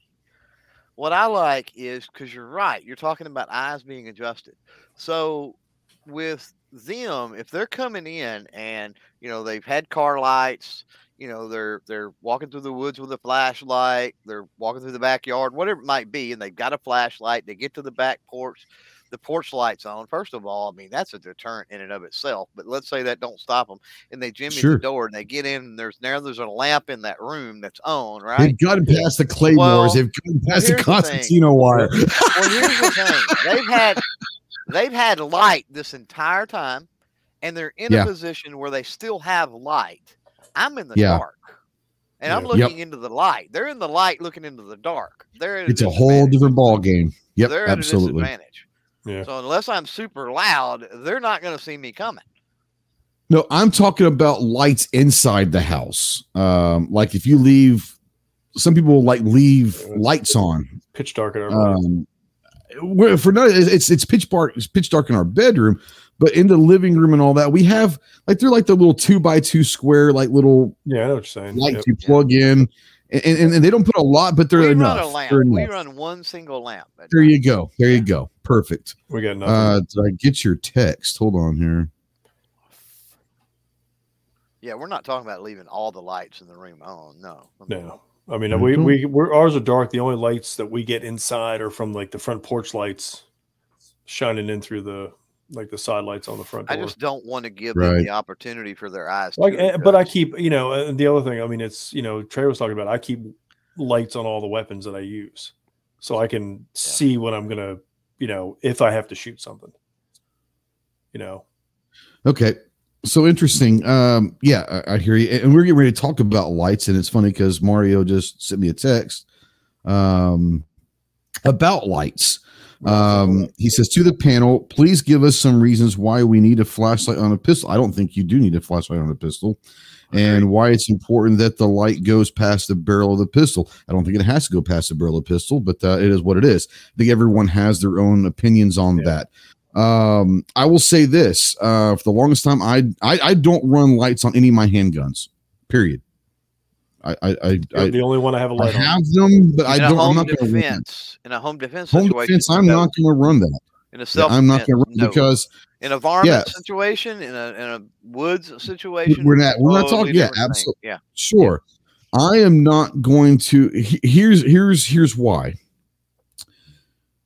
So there is the argument that you have to have a flashlight. I, I think you maybe you do need a flashlight. It doesn't have to be weapons mounted. Hmm. Just saying. Um, being able to identify and make sure that is a threat is incredibly important. But if it's weapons mounted, unless you have a lot of experience, would you rather be pointing that muzzle? Because the only way that you're going to get that flashlight into someone directly is to point that muzzle at them. Now, that's what people, a lot of people say that's why. Well, here's the thing about that you do not have to flash that flashlight directly at somebody to identify. I promise you, if it's pitch black in that room and you flash that muzzle and you got that muzzle kind of at a at a at a high ready, um, and you're you keep it here, even a low ready where you're it's pointing to the ground, Just a little, just You a tap, that just light. light, just for a second. just a switch tap. There, that's going to put off enough light reflecting off of the floor or the ceiling or walls. It's still going to put off enough light to identify. Yep. Okay. Now that said, I'm not if you're comfortable with going, that. to, huh? I said, yeah, before you before you get to that said, I said I'm not even comfortable with that for multiple reasons. But go ahead. I'm just saying. Eh, oh, no, no. What I'm saying to you is, people say, well, you have to, you have to be able to identify. Sure. And you do have to identify, but you don't have to point a flashlight directly at somebody to identify. That said, if you've trained with your you flashlight have enough to be able to flashlight do directly that, at someone, huh? if you've trained with a flashlight enough to be able to do that, if your eyes are good enough to be able to do that, there's there's variables there though. Okay, I understand what you're saying. I'm saying I'm not a fan of people saying that you can't you can't do it, you can't run a light without identifying and all that. Well, identifying is very easy. I can point that light up at the ceiling or at the ground if I had to identify, and it's still going to give enough light. I can sit there from behind the corner of a door. I haven't even really even poked out, and I can flash my light out into that room anywhere room. light up that whole damn room to identify. That said, um, the flashlight itself can be a weapon, especially some of the lights that are coming out 1200 lumens and all these 2500 lumen flashlights.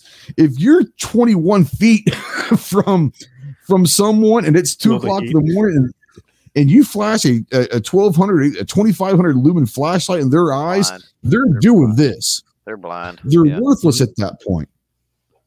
Okay. So flashlights have a huge advantage in a home defense for a lot of different reasons. I don't think, unless you have a lot of experience with a weapons mounted light and you've practiced a lot with weapons mounted light, I don't think that the average person, especially a beginner, Oh yeah. should have a weapons mounted light. That's just me. Uh, what do you guys think about the flashlight game? Because this was to the panel. Uh, so the questions are what are some of the reasons why we need a flashlight on a pistol? I don't think you do. Um, and why is it important that the light goes past the barrel of the pistol? I don't think it has to. Just saying.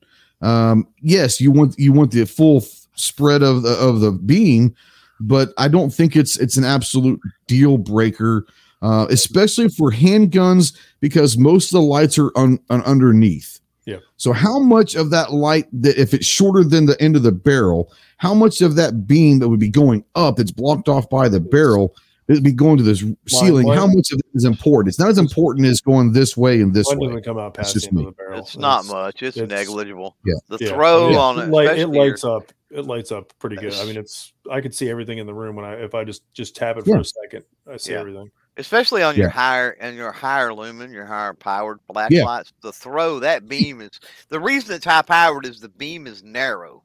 Yeah. And so Yeah. on top of it Yeah. being brighter, but it, that obviously if you narrow the beam, it's going to be brighter. And because it is, And we're talking LED lights. We're not talking about the that. same fluorescent light flashlights Yeah. that we used when we were growing up. It's, These LED the things are bright as shit. Those those were weapons though. it's the same thing, Yeah. only in reverse of having a a tube on a shotgun that extends a foot past the Yeah. barrel. And you've seen those, right? On on competition Oh, yeah. shotguns. Oh yeah. The shot doesn't. Now the gases will, will chip the paint on it and stuff, but as far as the shot, the shot doesn't hit it.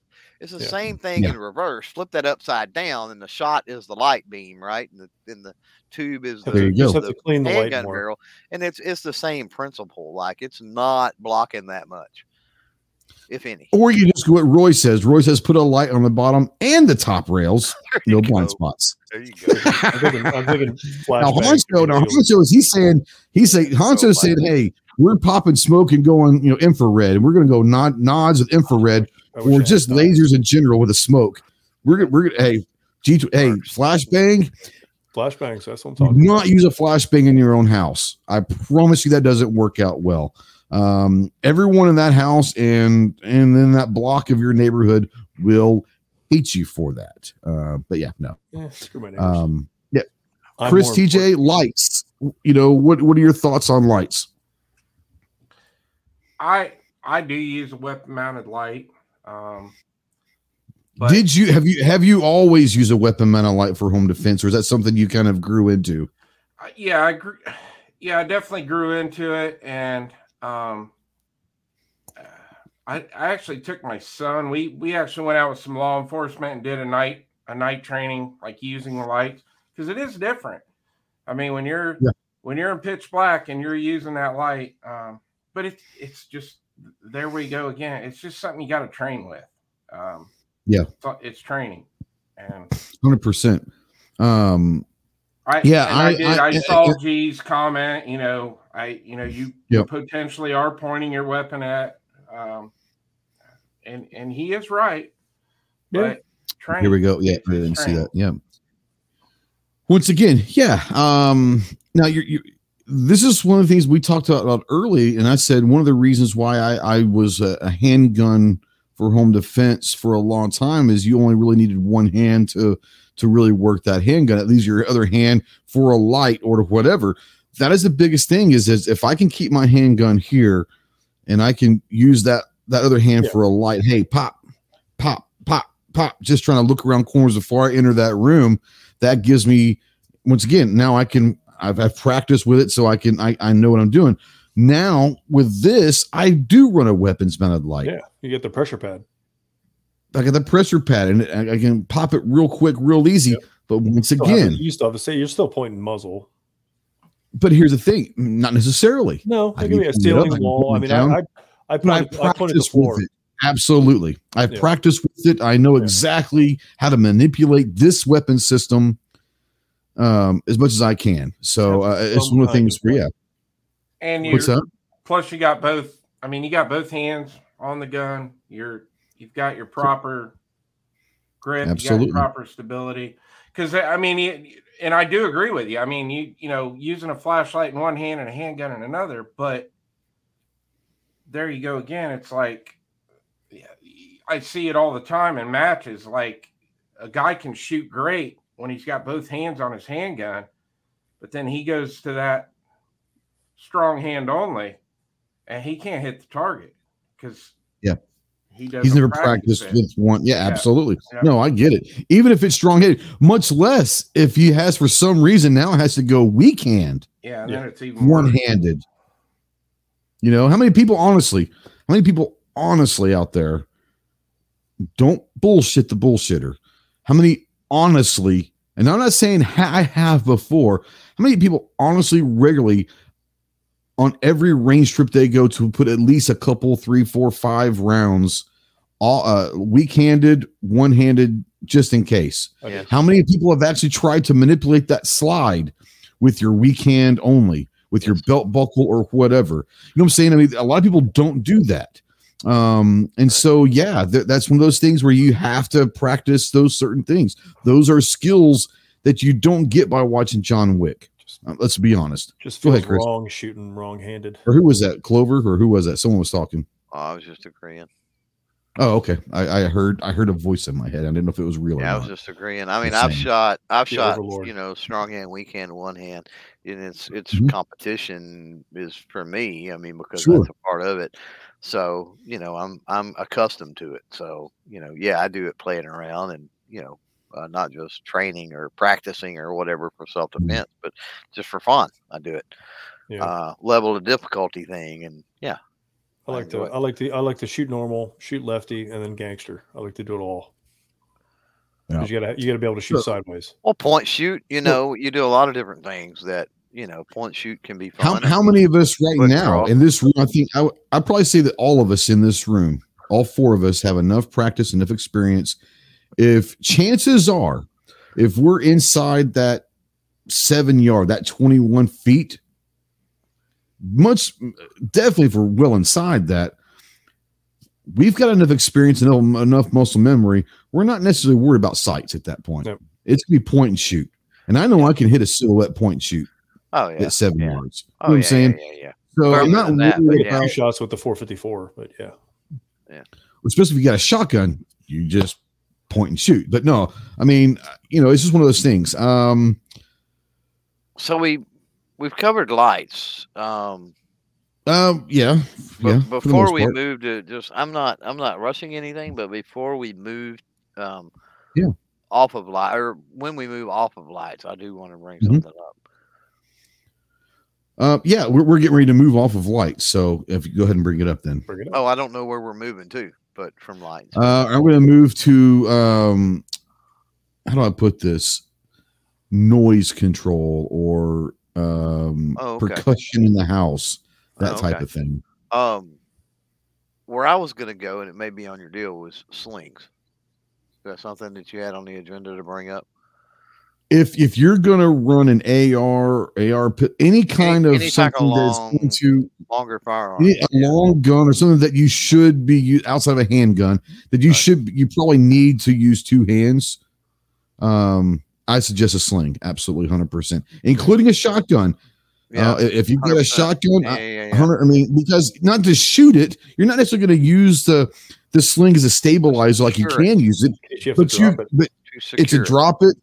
Yeah, you're secured, or you. Hey, I've got to pick someone up, and I, I don't have to put my my shotgun down, my rifle you- down, or whatever it may be, or you you have to get go fist the surprised. cuffs, Yeah, whatever you it get is. Surprised, you you, turn a corner, you get surprised. I mean, you're too close. I mean, at that point, you know, and Yeah. you get into a tussle over the shotgun.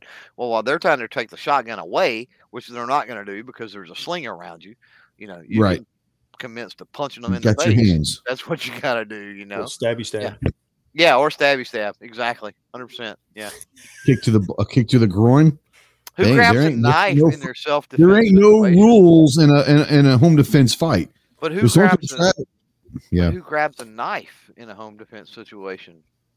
Well, that I've was, the that one was right- one of the things. It's That so was going to be one of the things that I just brought. I was getting ready to bring up, not necessarily about the noise, but um, okay. So let's just go ahead and do this one. Is there anything outside of the the firearm? Is it eye protection? Is it hearing protection? Is it a kit? A battle belt? Is there anything that you're you have ready to go, like on the nightstand or whatever? that you're going to pick up besides that fire? Is there like is there anything else that you're going to use? And, and we're talking about uh, what's that? the gun and the knife. That's it. There you go. Depends. So you are, you do, you do. You have a knife, not Yeah, just a gun. the So you- one you sent me Yeah. There you favorite. go. because it's got the little the little ring. For you can just, me, for me, knife right. no. For me, knife no. But um, you know, yeah. I mean, I'm I'm gonna have eye and ear pro handy. Uh, I'm not gonna say like on the nightstand, but handy for more for again the bump in the night varmint type Hmm. situation. Um, that's not near as critical, dire, and, and quick. You know what I mean? So I Yeah. do have time to protect my my eyes and ears in that scenario. I may not have just a ton of time, but you know, if it's handy, if it's on a you know what I'm saying, on a shelf right there as I'm headed out the door or something, you know, it's pretty easy to to grab and throw that stuff on and, and be done. Um Yeah. but yeah, in a in a you know, the front door has crashed in, yeah, it's like screw that. Well, I don't got time for that mess. Yeah. Mhm. just get get a little tinnitus going on. Be fine. Um, Mario sent another text, and I get what he's saying. he said the main reason I like a light past the barrel is just in case I have to shoot someone point blank pressed up against their body. That way the slide goes does not go out of battery. I get that. hmm That is going to be something that I'm not going to worry about. And here's why. Okay. I don't plan on ever shooting someone with a gun up against them. Not going to do that. Um, there's enough. I, I get what he's saying. If you are, Yeah. then yeah, that is a legitimate. That is a legitimate. all scenarios. You're planning for all scenarios. That said, if someone's right there up against me, unless he's got me in a freaking bear hug, and even if he's got me a bear hug, I've got enough. I, I know enough things in, in my life. Um, how do I put this? I have enough skills to at least break away enough to have a little bit of gap, even if it's only that far. That's enough gap. Well, you don't even have to break away. You just have to pull your You just hand back. Just, pull- a- just That's right. If you're Yeah. here, I'm not going to do this because even if I am like in a bear hug, if I do that, I'm good. You don't even got to go Okay. that far. You're talking about a, literally that. a twist of the wrist is enough to keep it Right. in battery. So um, I don't worry about scenario like that. Um, now, I understand what, and I'm not saying Mario's wrong. Yeah, I totally no, I totally get it. that. That's it's valid. I that just doesn't come into my thought process. That makes sense. Yeah. Yeah. Yeah, it's, Um, it's right. valid, and I never thought about. It. And honestly, until he texted you and explained that, I never really even thought about the whole battery issue. I didn't either because I'm never. Yeah, I, I didn't either. I was like, that makes sense. I want to bring Yeah. it up, but I will. I don't. I'm not going to worry about it. But yeah, yeah, I freaked out. You know, the one of the things that was really weird, and it's along those lines. You know, um, you know, one of the handguns I really, really enjoy, um, and I hate it to an extent nowadays, but is my XD9, and I've got one of the Yeah. very first ones that came out. And what always bugged me about it is the guide rod stuck out from the front, and it looks stupid. Oh yeah. Yeah. And I'm like, I'm like, why is it that way? Why is it, is it messed up? Is it broke? Is it why is the guide rod like hanging out the front like an eighth of an inch or whatever it is? Not much. And they're like, Mm. oh, that's to keep it in battery if it's up against Mhm. something flush. Mhm. And I'm like, oh, and so that was my first kind of foray in understanding the whole, you know, being in battery in those Well, the fact that Springfield thought of something like that is kind of cool. It's kind of a cool thing that they thought about that. Yes, You it know, looks ugly. I'd rather Yeah, they'll just go to work. I- How can we make this thing more high pointy or uglier? right. Or I'd rather thing. I'd rather just There it First is. of bring all, you're not going to carry that thing. You're not going to take that thing out in the public. It's going to be a home defense gun. No one, even the intruder's not going to see it's going to be black in your house. So Yep. just saying, right. it's going to be dark in there, so no one's going to see that guide he's gonna, rod. He's gonna run because he don't want to get he don't want to get shot by that thing. Would you Right. get hit by? Oh, Springfield. Sorry. so the so the next thing we're gonna we're gonna move real quickly. I don't want to I don't want to go Is we've been going for two hours. Great conversation. I'm having fun. Nice. It flies, but this is a great conversation. But I don't want to this go on for three hours.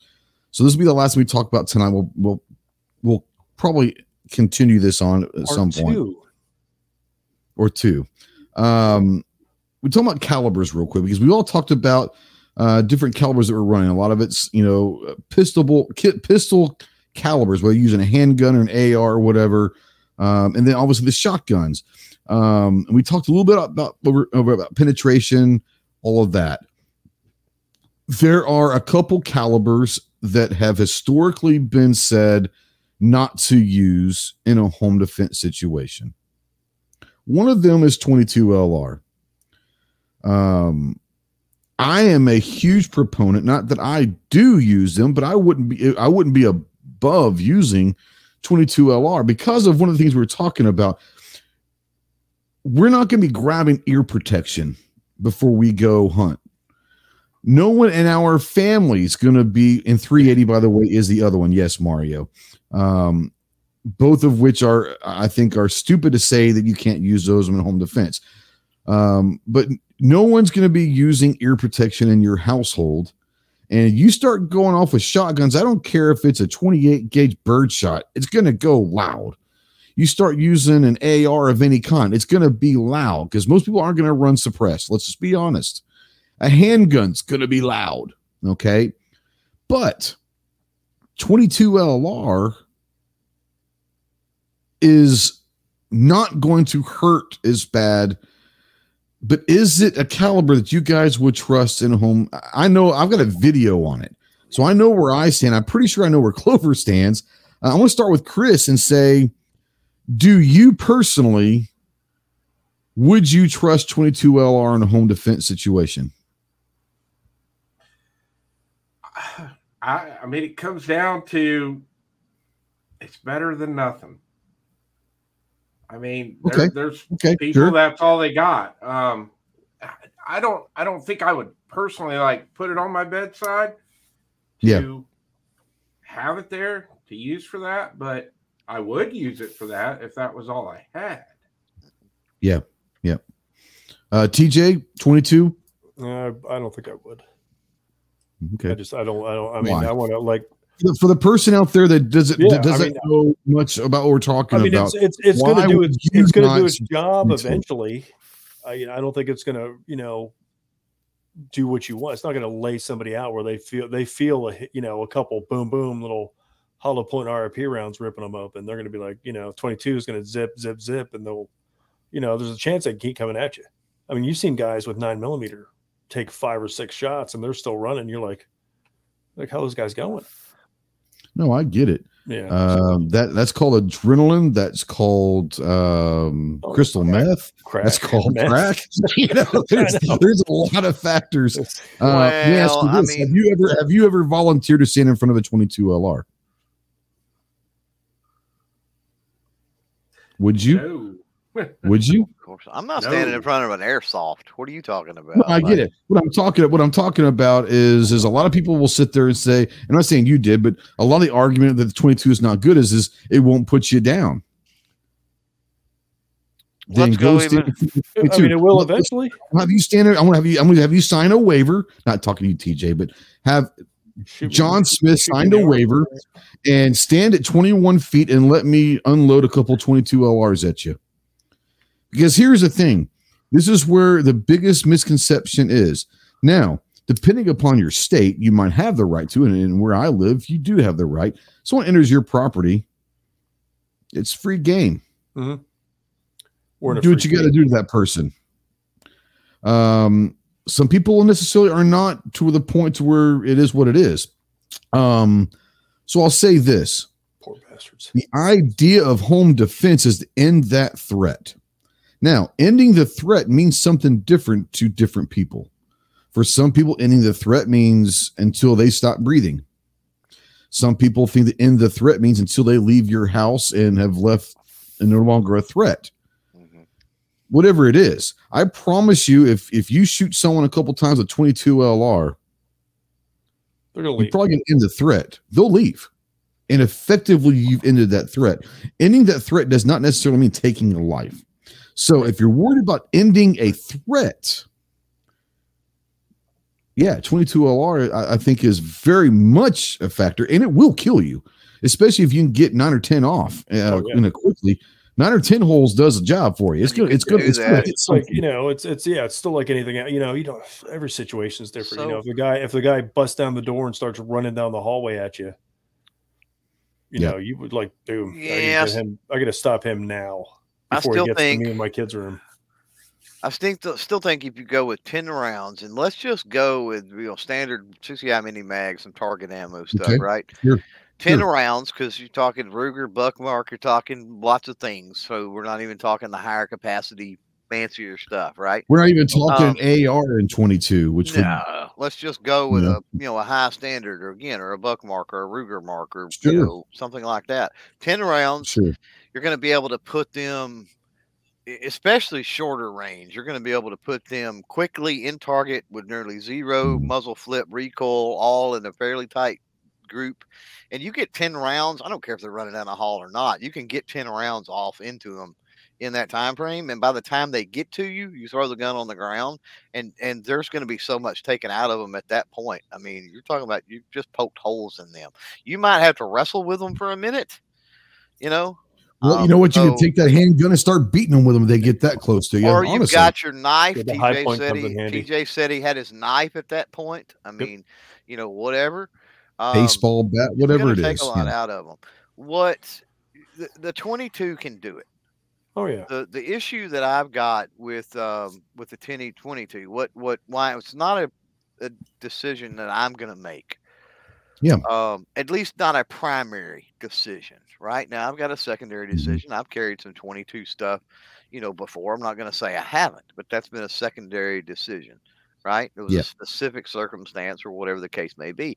Absolutely. And for some people, maybe that's all they have. That's all they can afford. That's, that's, That's what I'm talking about. right? For the people out there that have their a 22 circumstance. in their Yeah. closet, that's It's the only like- thing. And, and- and someone's told them Yeah. that ain't going to work in a home BS, defense. That's bullshit. it will yeah. work in a home Yeah, defense. BS. It'll work. Yeah. It's Everything what, That's my own thing.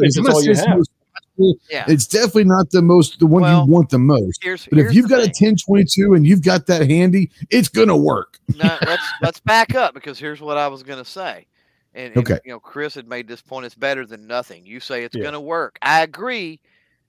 It's better than nothing if it works, and that's my problem with 22. Is the ignition of the primer and all of that is super Not the most reliable. finicky when it comes to rimfire. So This especially if you're talking semi-auto, if it's a revolver and you can just keep pulling the trigger, cool, right? You're going to get one of, let's say you have a Smith and Wesson 617, 10 rounds, right?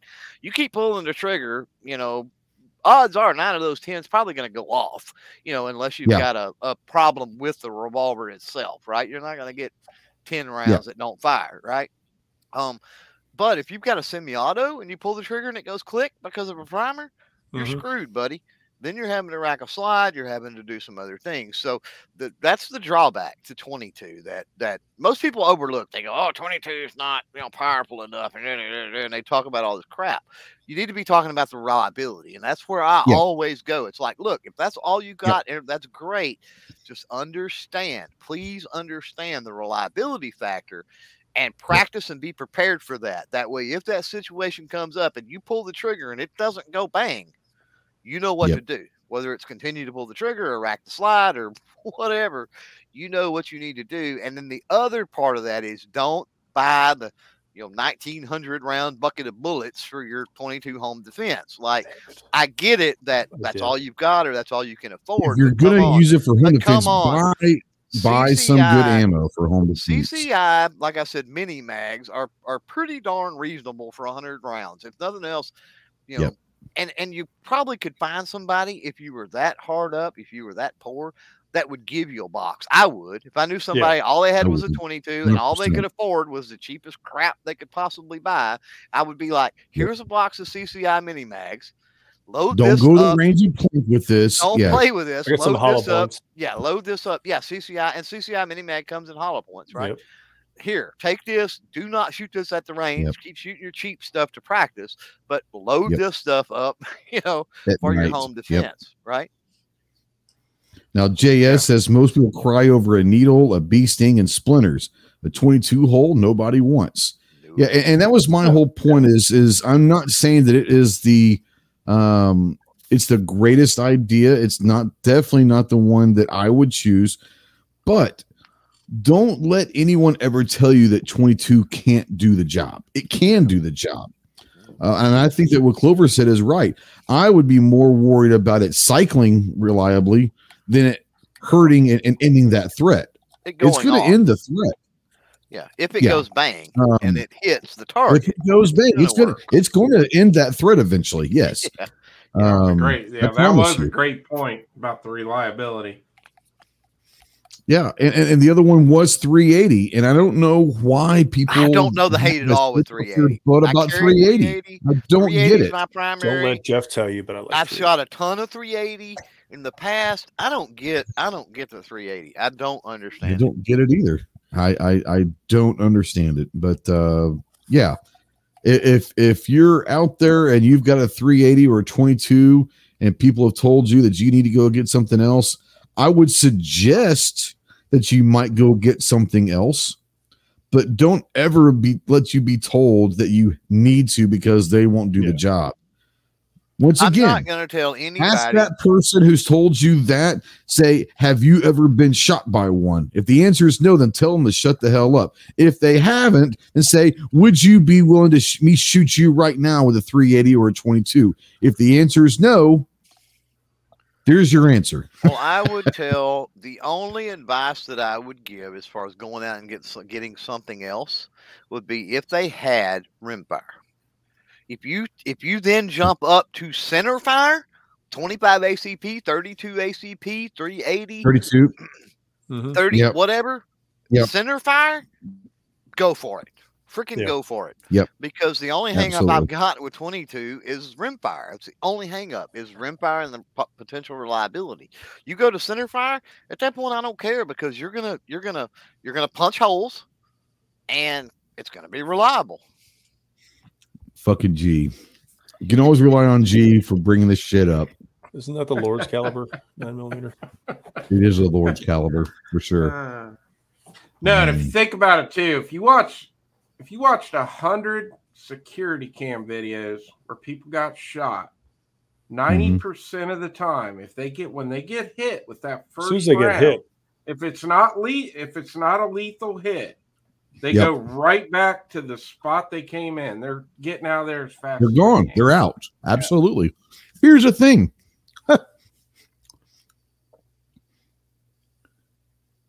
I've said this before. There are some stupid criminals out there. If I you get caught, you're a stupid criminal. Let's just be honest. stupid, yeah. Uh, here's the thing. Not everyone is a stupid criminal. Some, I'm not saying I agree with what they're doing. There are some, I'll put you this way. If I was on the street and something happened to me and my family, and the only way I could survive to feed my wife and daughter is to go steal something from somebody, I wouldn't fucking think twice about it. Oh yeah. I got no problem doing that. So understand that the vast majority of these people are just trying to get something quick in and out and go sell it for drugs or food or whatever. Um, And that's why having not there to deterrence hurt you. They don't want to get hurt by you. They they probably don't have a weapon in their hand. And and, and, Clover and I talk about this all the time. If they do have a gun, 90% of the time it's either unloaded or it's like a BB gun or airsoft or something. or airsoft. They're not bringing a weapon to actually do harm to you. Yeah. Remember this. Well, that's a whole Um, different charge too. Remember, a, whole loaded different- firearm and an unloaded firearm is, is a totally different charge. Yeah. So I'm and I'm- I'm criminals just- yeah. understand that. They they understand that. They do. They do. Um, the whole point behind that is is saying this this someone breaks into your home before you go guns a blazing think your sole purpose is to end that threat that does not mean having to use your weapons Well, sometimes it's like, hey, I've got a gun. I'm going to give you three seconds to get the hell out of here. And then I go, and then you go to guns or whatever. Chances are, Yeah. if they know that someone is awake, they're to leave before you even say Right. anything to them. Like, oh shit, we're out of here. Someone's home. Someone's home. Whatever. You still Yep. look in. You still get into that credible threat. Credible threat. thing, credible too. I mean, threat. you know, No. I'm six, I'm six three two If in my state, as soon as they step foot in my house, they're free game to me. But not everyone's like that. So Okay, the second thing, the reason why I was too. saying that is this: please know your state and your local laws on do you have a stand your ground? Do you have a duty to retreat? What exactly are the laws in your state and your county and your city, your town when it comes to a home invasion? Because you may not have the same liberties that I do here in Arkansas. yeah. Well, and and it gets into anytime we talk about self defense, your number Mhm. one weapon is your brain. Mhm, Absolutely. It's situational awareness before it ever gets to that point. And it doesn't Mhm. matter if you're going traveling through the bad part of town when you don't have to, or you're traveling or you stop at the shadiest looking gas station there is Yeah. instead of going down a few blocks to a well lit one. It's just making good decisions, right? And Mhm. part of that, when we're talking about, because we're talking about home defense tonight, is those deterrents. Most criminals are looking for an easy target. Right? They're looking for an easy Yeah. target. If you've got a dog that's going to bark when any kind of you know noise goes on, they don't have to be an attack dog, just a, a dog that barks, right? That's a deterrent. If you have porch lights on, if you have you know Mm. uh, visible you know security cameras on the outside of your house, if you know if the yard is well lit, if you live in a uh, a fair a nicer you know more secure neighborhood it you know there's a lot of things that can that can go into deterrence that you Yeah. never have a problem now that being said I, I get the idea that there are people that live in apartment complexes because that's their situation and that's where they have to live and they have to deal with all kinds of stuff where they don't have the option of a lot of those mechanisms of deterrence right i get that Yep. and so everybody's got to kind of figure that out according to their situation. But the best way to handle any type of self defense threat is to not be in a situation to where you have to defend yourself. Yeah. Yep. The best fight's the one you don't have to fight. Hundred percent. Um, TJ, Jeff, Clover talked about a lot of stuff tonight. Great conversation. Thank you so much for you guys doing this. Um, when it comes to the conversation, not about what you guys are doing and channels and all that right now. Anything that you guys want to touch on that we discussed earlier that you might not have, and I might have not letting you given your full uh, time to discuss something. Anything else you guys want to touch on, bring up, close up? Do it now. I have no problem with you guys taking the time to do that.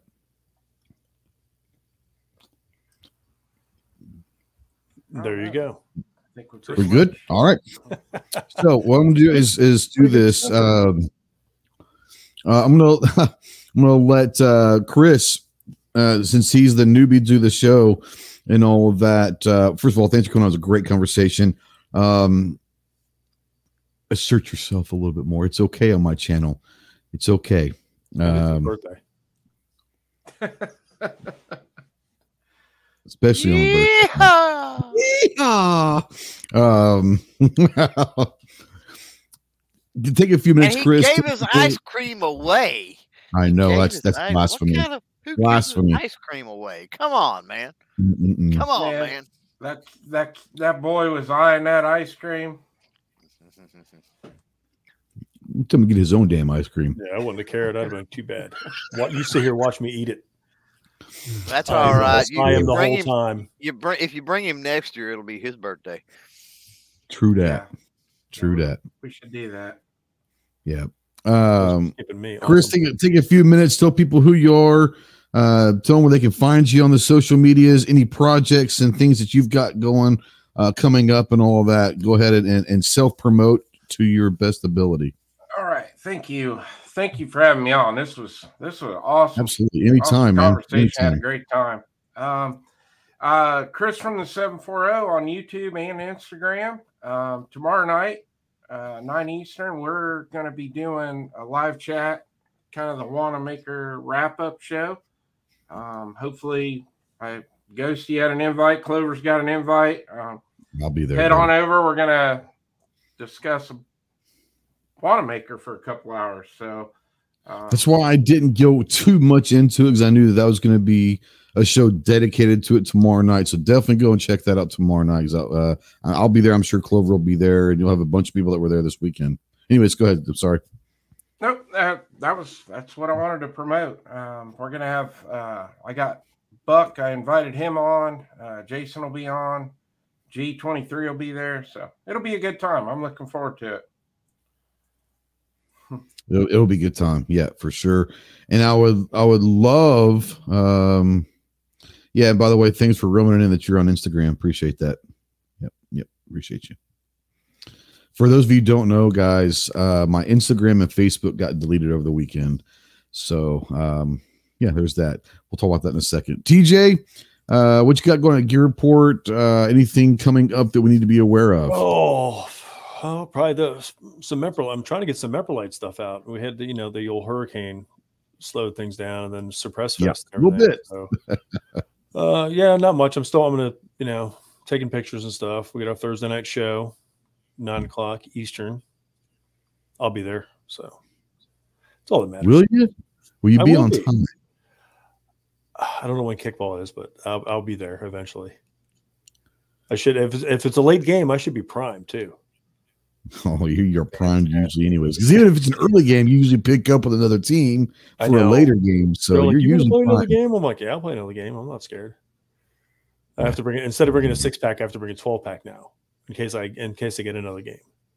It is what it is. I know. It's Yeah. rough life for me. Uh, yeah. uh, Clove. What you get if you were to do any content? I know that you don't, but if you were going to do anything in the in the media world, what would some of that be? Okay, so first of all, and don't freak out, but I'm going to drop a link in the chat. And just so you know, because I have the power of Grayskull here, it's going to show up like Ghost is uh, putting that in the chat. But I'm going to put this in the chat because we have the Ghost and Clover stickers out Oh, I there. was gonna I was gonna need to put that link out there. So yeah, go ahead. uh yeah it's out there now so uh yeah clovertech.com slash shot 2023 in case you're an audio or whatever Mm-hmm. And for every one of those stickers which we did sign and number those and got them all ready to go uh, All 200 of this them. weekend in tulsa yeah I'm so waiting. That was the biggest to- douchebag thing I ever felt like I've ever done in Oh, my life. I'm not gonna lie. it was horrible It was wasn't so weird to sit there and sign my name 200 times. It was like this is like so weird. well That's when they're- you know you're they're- famous. They're limited so that's one way to make them limited is to sign them Mine- number Mine's going on eBay right afterwards. but uh they're limited to 200 uh for every lose your ass sticker. For every sticker Right. you pick up, uh, you get an entry into a sixteen hundred dollar plus prize package. Plus, yeah. Plus prize package. Yeah, it's hard to say.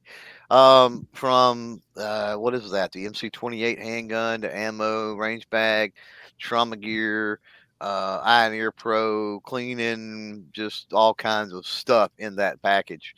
Uh, it is winner take all. Uh, for every five you pick up, you get uh, an additional entry. So for every five, you get that sixth entry for free. There has been a few people take advantage of that, which will certainly pay off. TJ is one of them. Yep. And um, so yeah, I don't know how many we've uh, got left, but there there's enough left that you can get crazy. So with it, so get over there, clovertech.com slash shot 2023. Get those. Uh, hopefully we can uh, get those sold out and and uh, Yeah. pick a winner, pick a wiener. And, and Um, you're and on that cha- on that website, not only can you go ahead and and and pay for those stickers, on that website gives you a list of everything that is in the prize pack, so you can go and look at everything and, and all yeah, of that. It's definitely go. pretty, Yeah, definitely awesome. go. Definitely go check that out. Yeah, it has a it has a list of that, and also let me know. Thank you to all the companies that we have that we uh, Clover and I have partnered with with this. Yeah. Uh, 16 plus uh, around 15 or 16 or 17 different items. Um, Yeah, so thank you to all those companies that that jumped in and all of that. It was uh, very very nice of them to do that. I'm sorry. And by the man. way, no, I was just going to say we had some people like TJ up there who had some issues with trying to to go through the payment method. yeah. Just let me know. Yeah. There's there's lots of ways we can facilitate that and make it and make it happen. So if you have trouble, just let me know. I mean, we can we can get that sorted out. That's not a problem.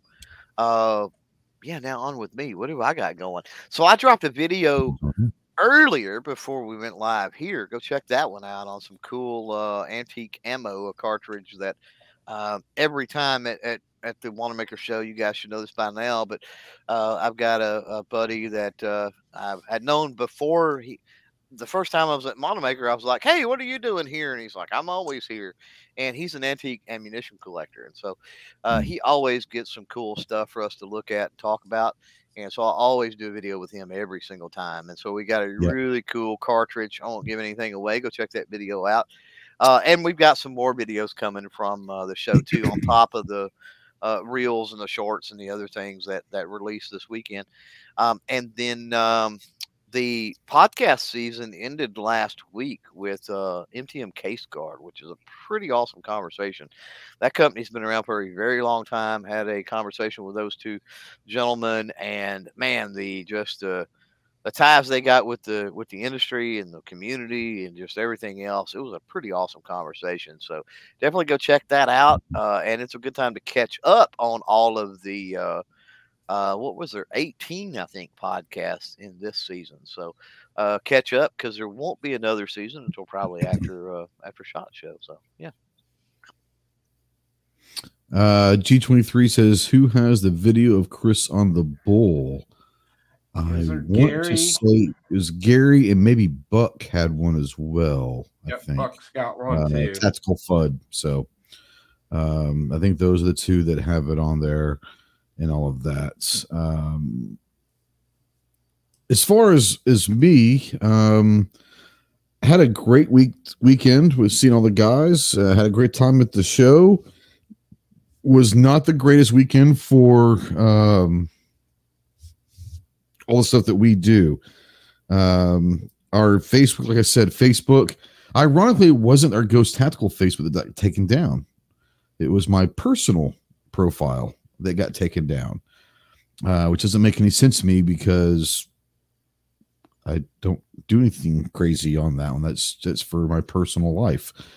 Um, but effectively, that took down my Ghost Tactical until unless I find a way, which I have not been able to find one yet, and I've spent many many hours on this because I can't log in to my old personal profile, which was the only admin for my Ghost Tactical page. So right now, the Ghost Tactical page is sitting out there in limbo. Can't do shit with it. It is what it is. Uh, but Instagram, all oh, nine to ten thousand followers, or bye bye. Um, the interesting thing is, is both uh, Instagram. I never did get a reason why, even after I challenged it. Facebook, I did get a reply from Facebook, and they said that they have reviewed and, and determined that I am ineligible for Facebook, and due to security reasons, they cannot give me a reason why. And this decision is final. There is no recourse for it. It will uh, interesting. That said, on the community tab, I did start up a new um, Instagram. It's called Ghost Tactical 2.0. Um, and I put the link over my community tab. Uh, you don't have to, but uh, like I said, the, the worst thing is, is I worked hard on that Instagram and um, I just lost 10,000 gone like that, like poof out of here. Um, but if you're on Instagram and you, and you want to see anything that we do, um, go ahead and, and give us a follow over on Instagram. It's uh, Ghost Tactical 2.0 and um, you'll see the new logo design for 2023 is is what I use for the avatar. Um, that will be um, you'll see something a little bit different coming in 2023 as far as the logo. Um, but anyways, yeah. So yeah, interesting thing. Um, thanks to everyone that's already kind of followed us over there. Um, I, I, I still don't have any answers, and I don't suspect I will. I, I really don't care um, about anything except the fact that it's. I just wish they'd give me a reason. Like people that know me know that I, I try to play the game as much as I can, knowing that I, I don't get political on my stuff. Typically, I, I I like to have fun. I mean, hell, my thing says that I'm a competitive crayon eater, a seventh degree white belt, and a tier nine operator. I'm not there to be all serious. It's I love Instagram because you can have fun with pictures. I just wish they'd tell me why. Um, but it is what it is. Yeah, I'm still working on Um, it. I'm still working on it too on my end. So hopefully we can Mm-hmm. get at least get some answers. You know what I mean? There you go. Duncan says I bumped you to 46. I appreciate. It. I got 46 followers on Instagram. Woo! I remember when I was actually excited about 46 followers on Instagram five or six years ago. Um, You need to make yeah. some more videos burning the golf course, and you'd be you'd be there, man. Yep, Just there it quick. is. I tell you what, I did have it. I did have a video that had eight point four million Re-upload million it. views. Re-upload it. See what happens. I might, I might, you might see what happens. Uh, 8.4 million views, and that was pretty cool. Um, but anyways, yeah. As far as us, we've got uh, the the the uh, Jarhead podcast come out um, a, week, a couple weeks ago, so we've got another about a week or so for our next episode releases. Um, obviously, we've got Thanksgiving coming up, um, so I want you guys to the very very safe one. Black Friday's coming up, Cyber Monday, Small Business Saturday, all that stuff. Um, I'm going to go ahead and say this for everyone out there. Uh, I don't have to use mine.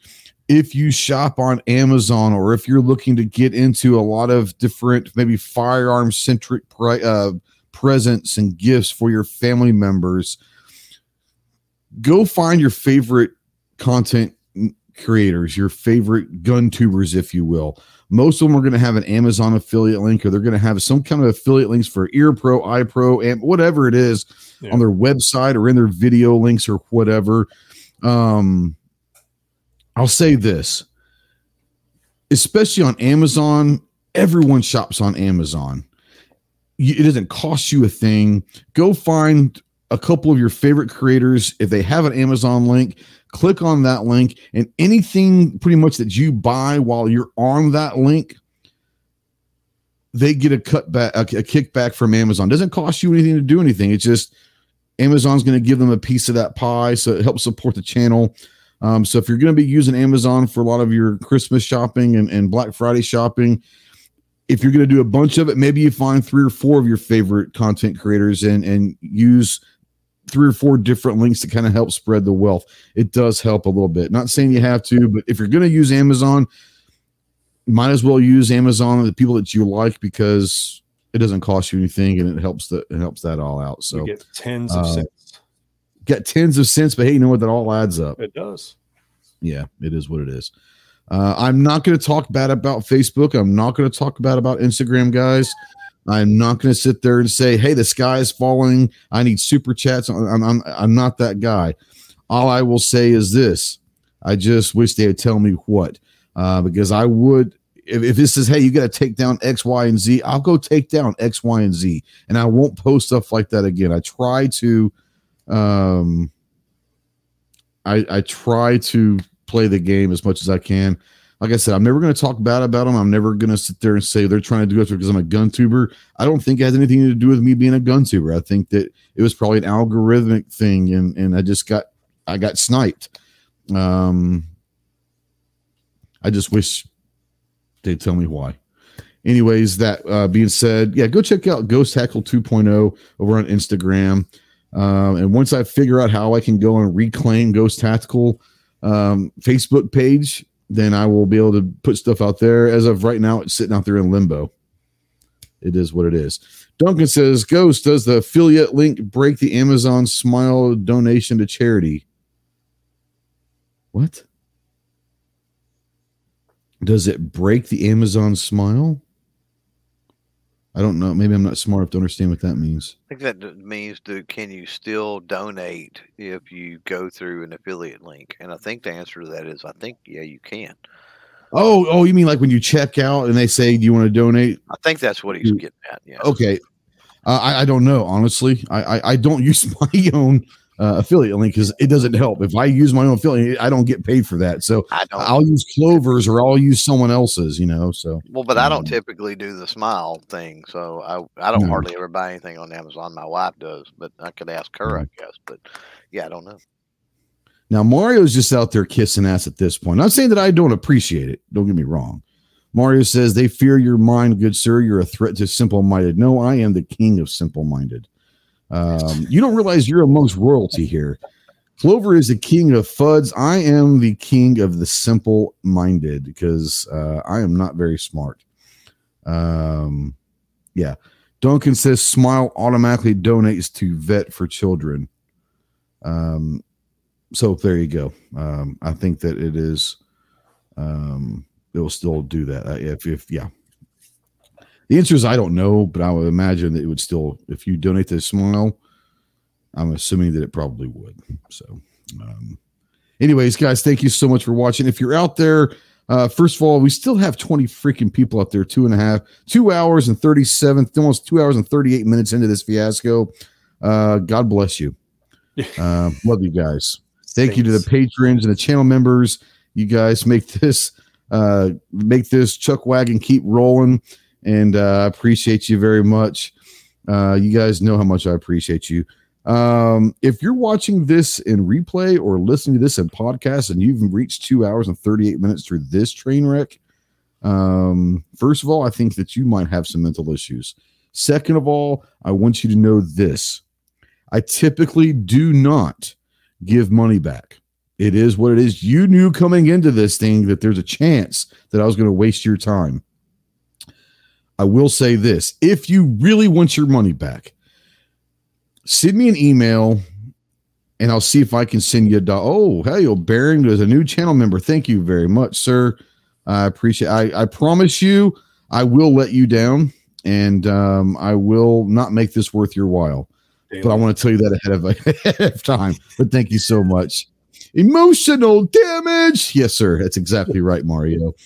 Um, if you are in fact looking for a refund for your time through this train wreck, I typically don't do it, but sometimes I get in the right frame of mind. Send me an email with the title, I want a refund from your podcast.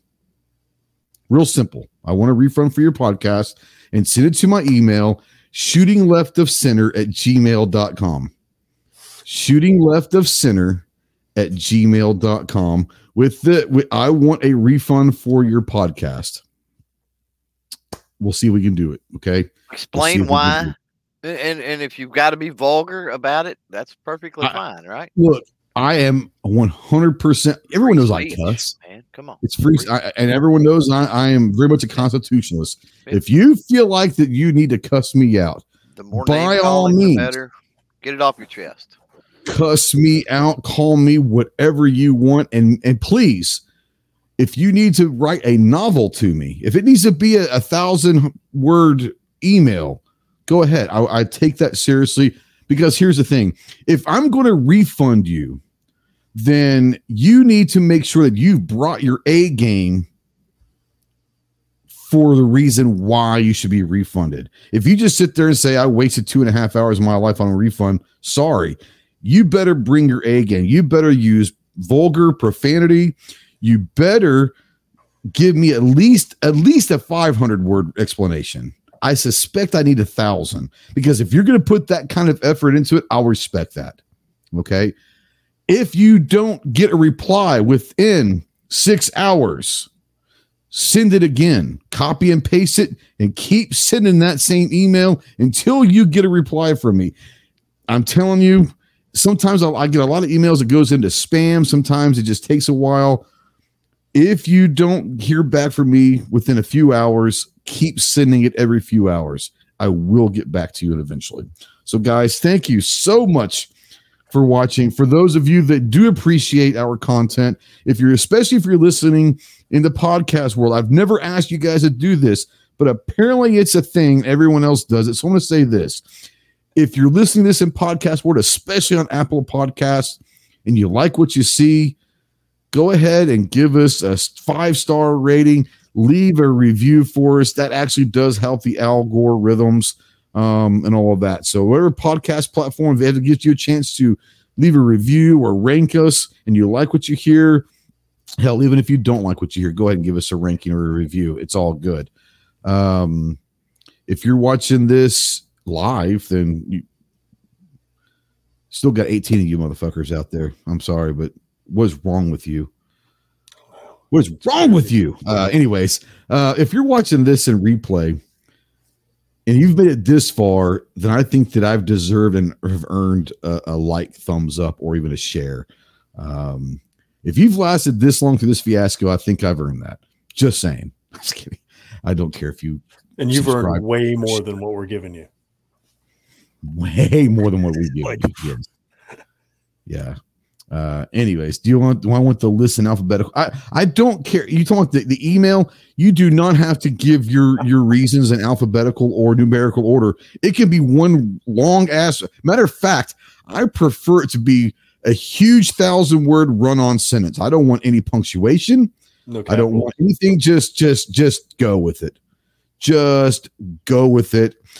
Once again, if you amuse me, there's a chance that I refund you and send you something. But you better bring your A game because I'm not easily amused. All right.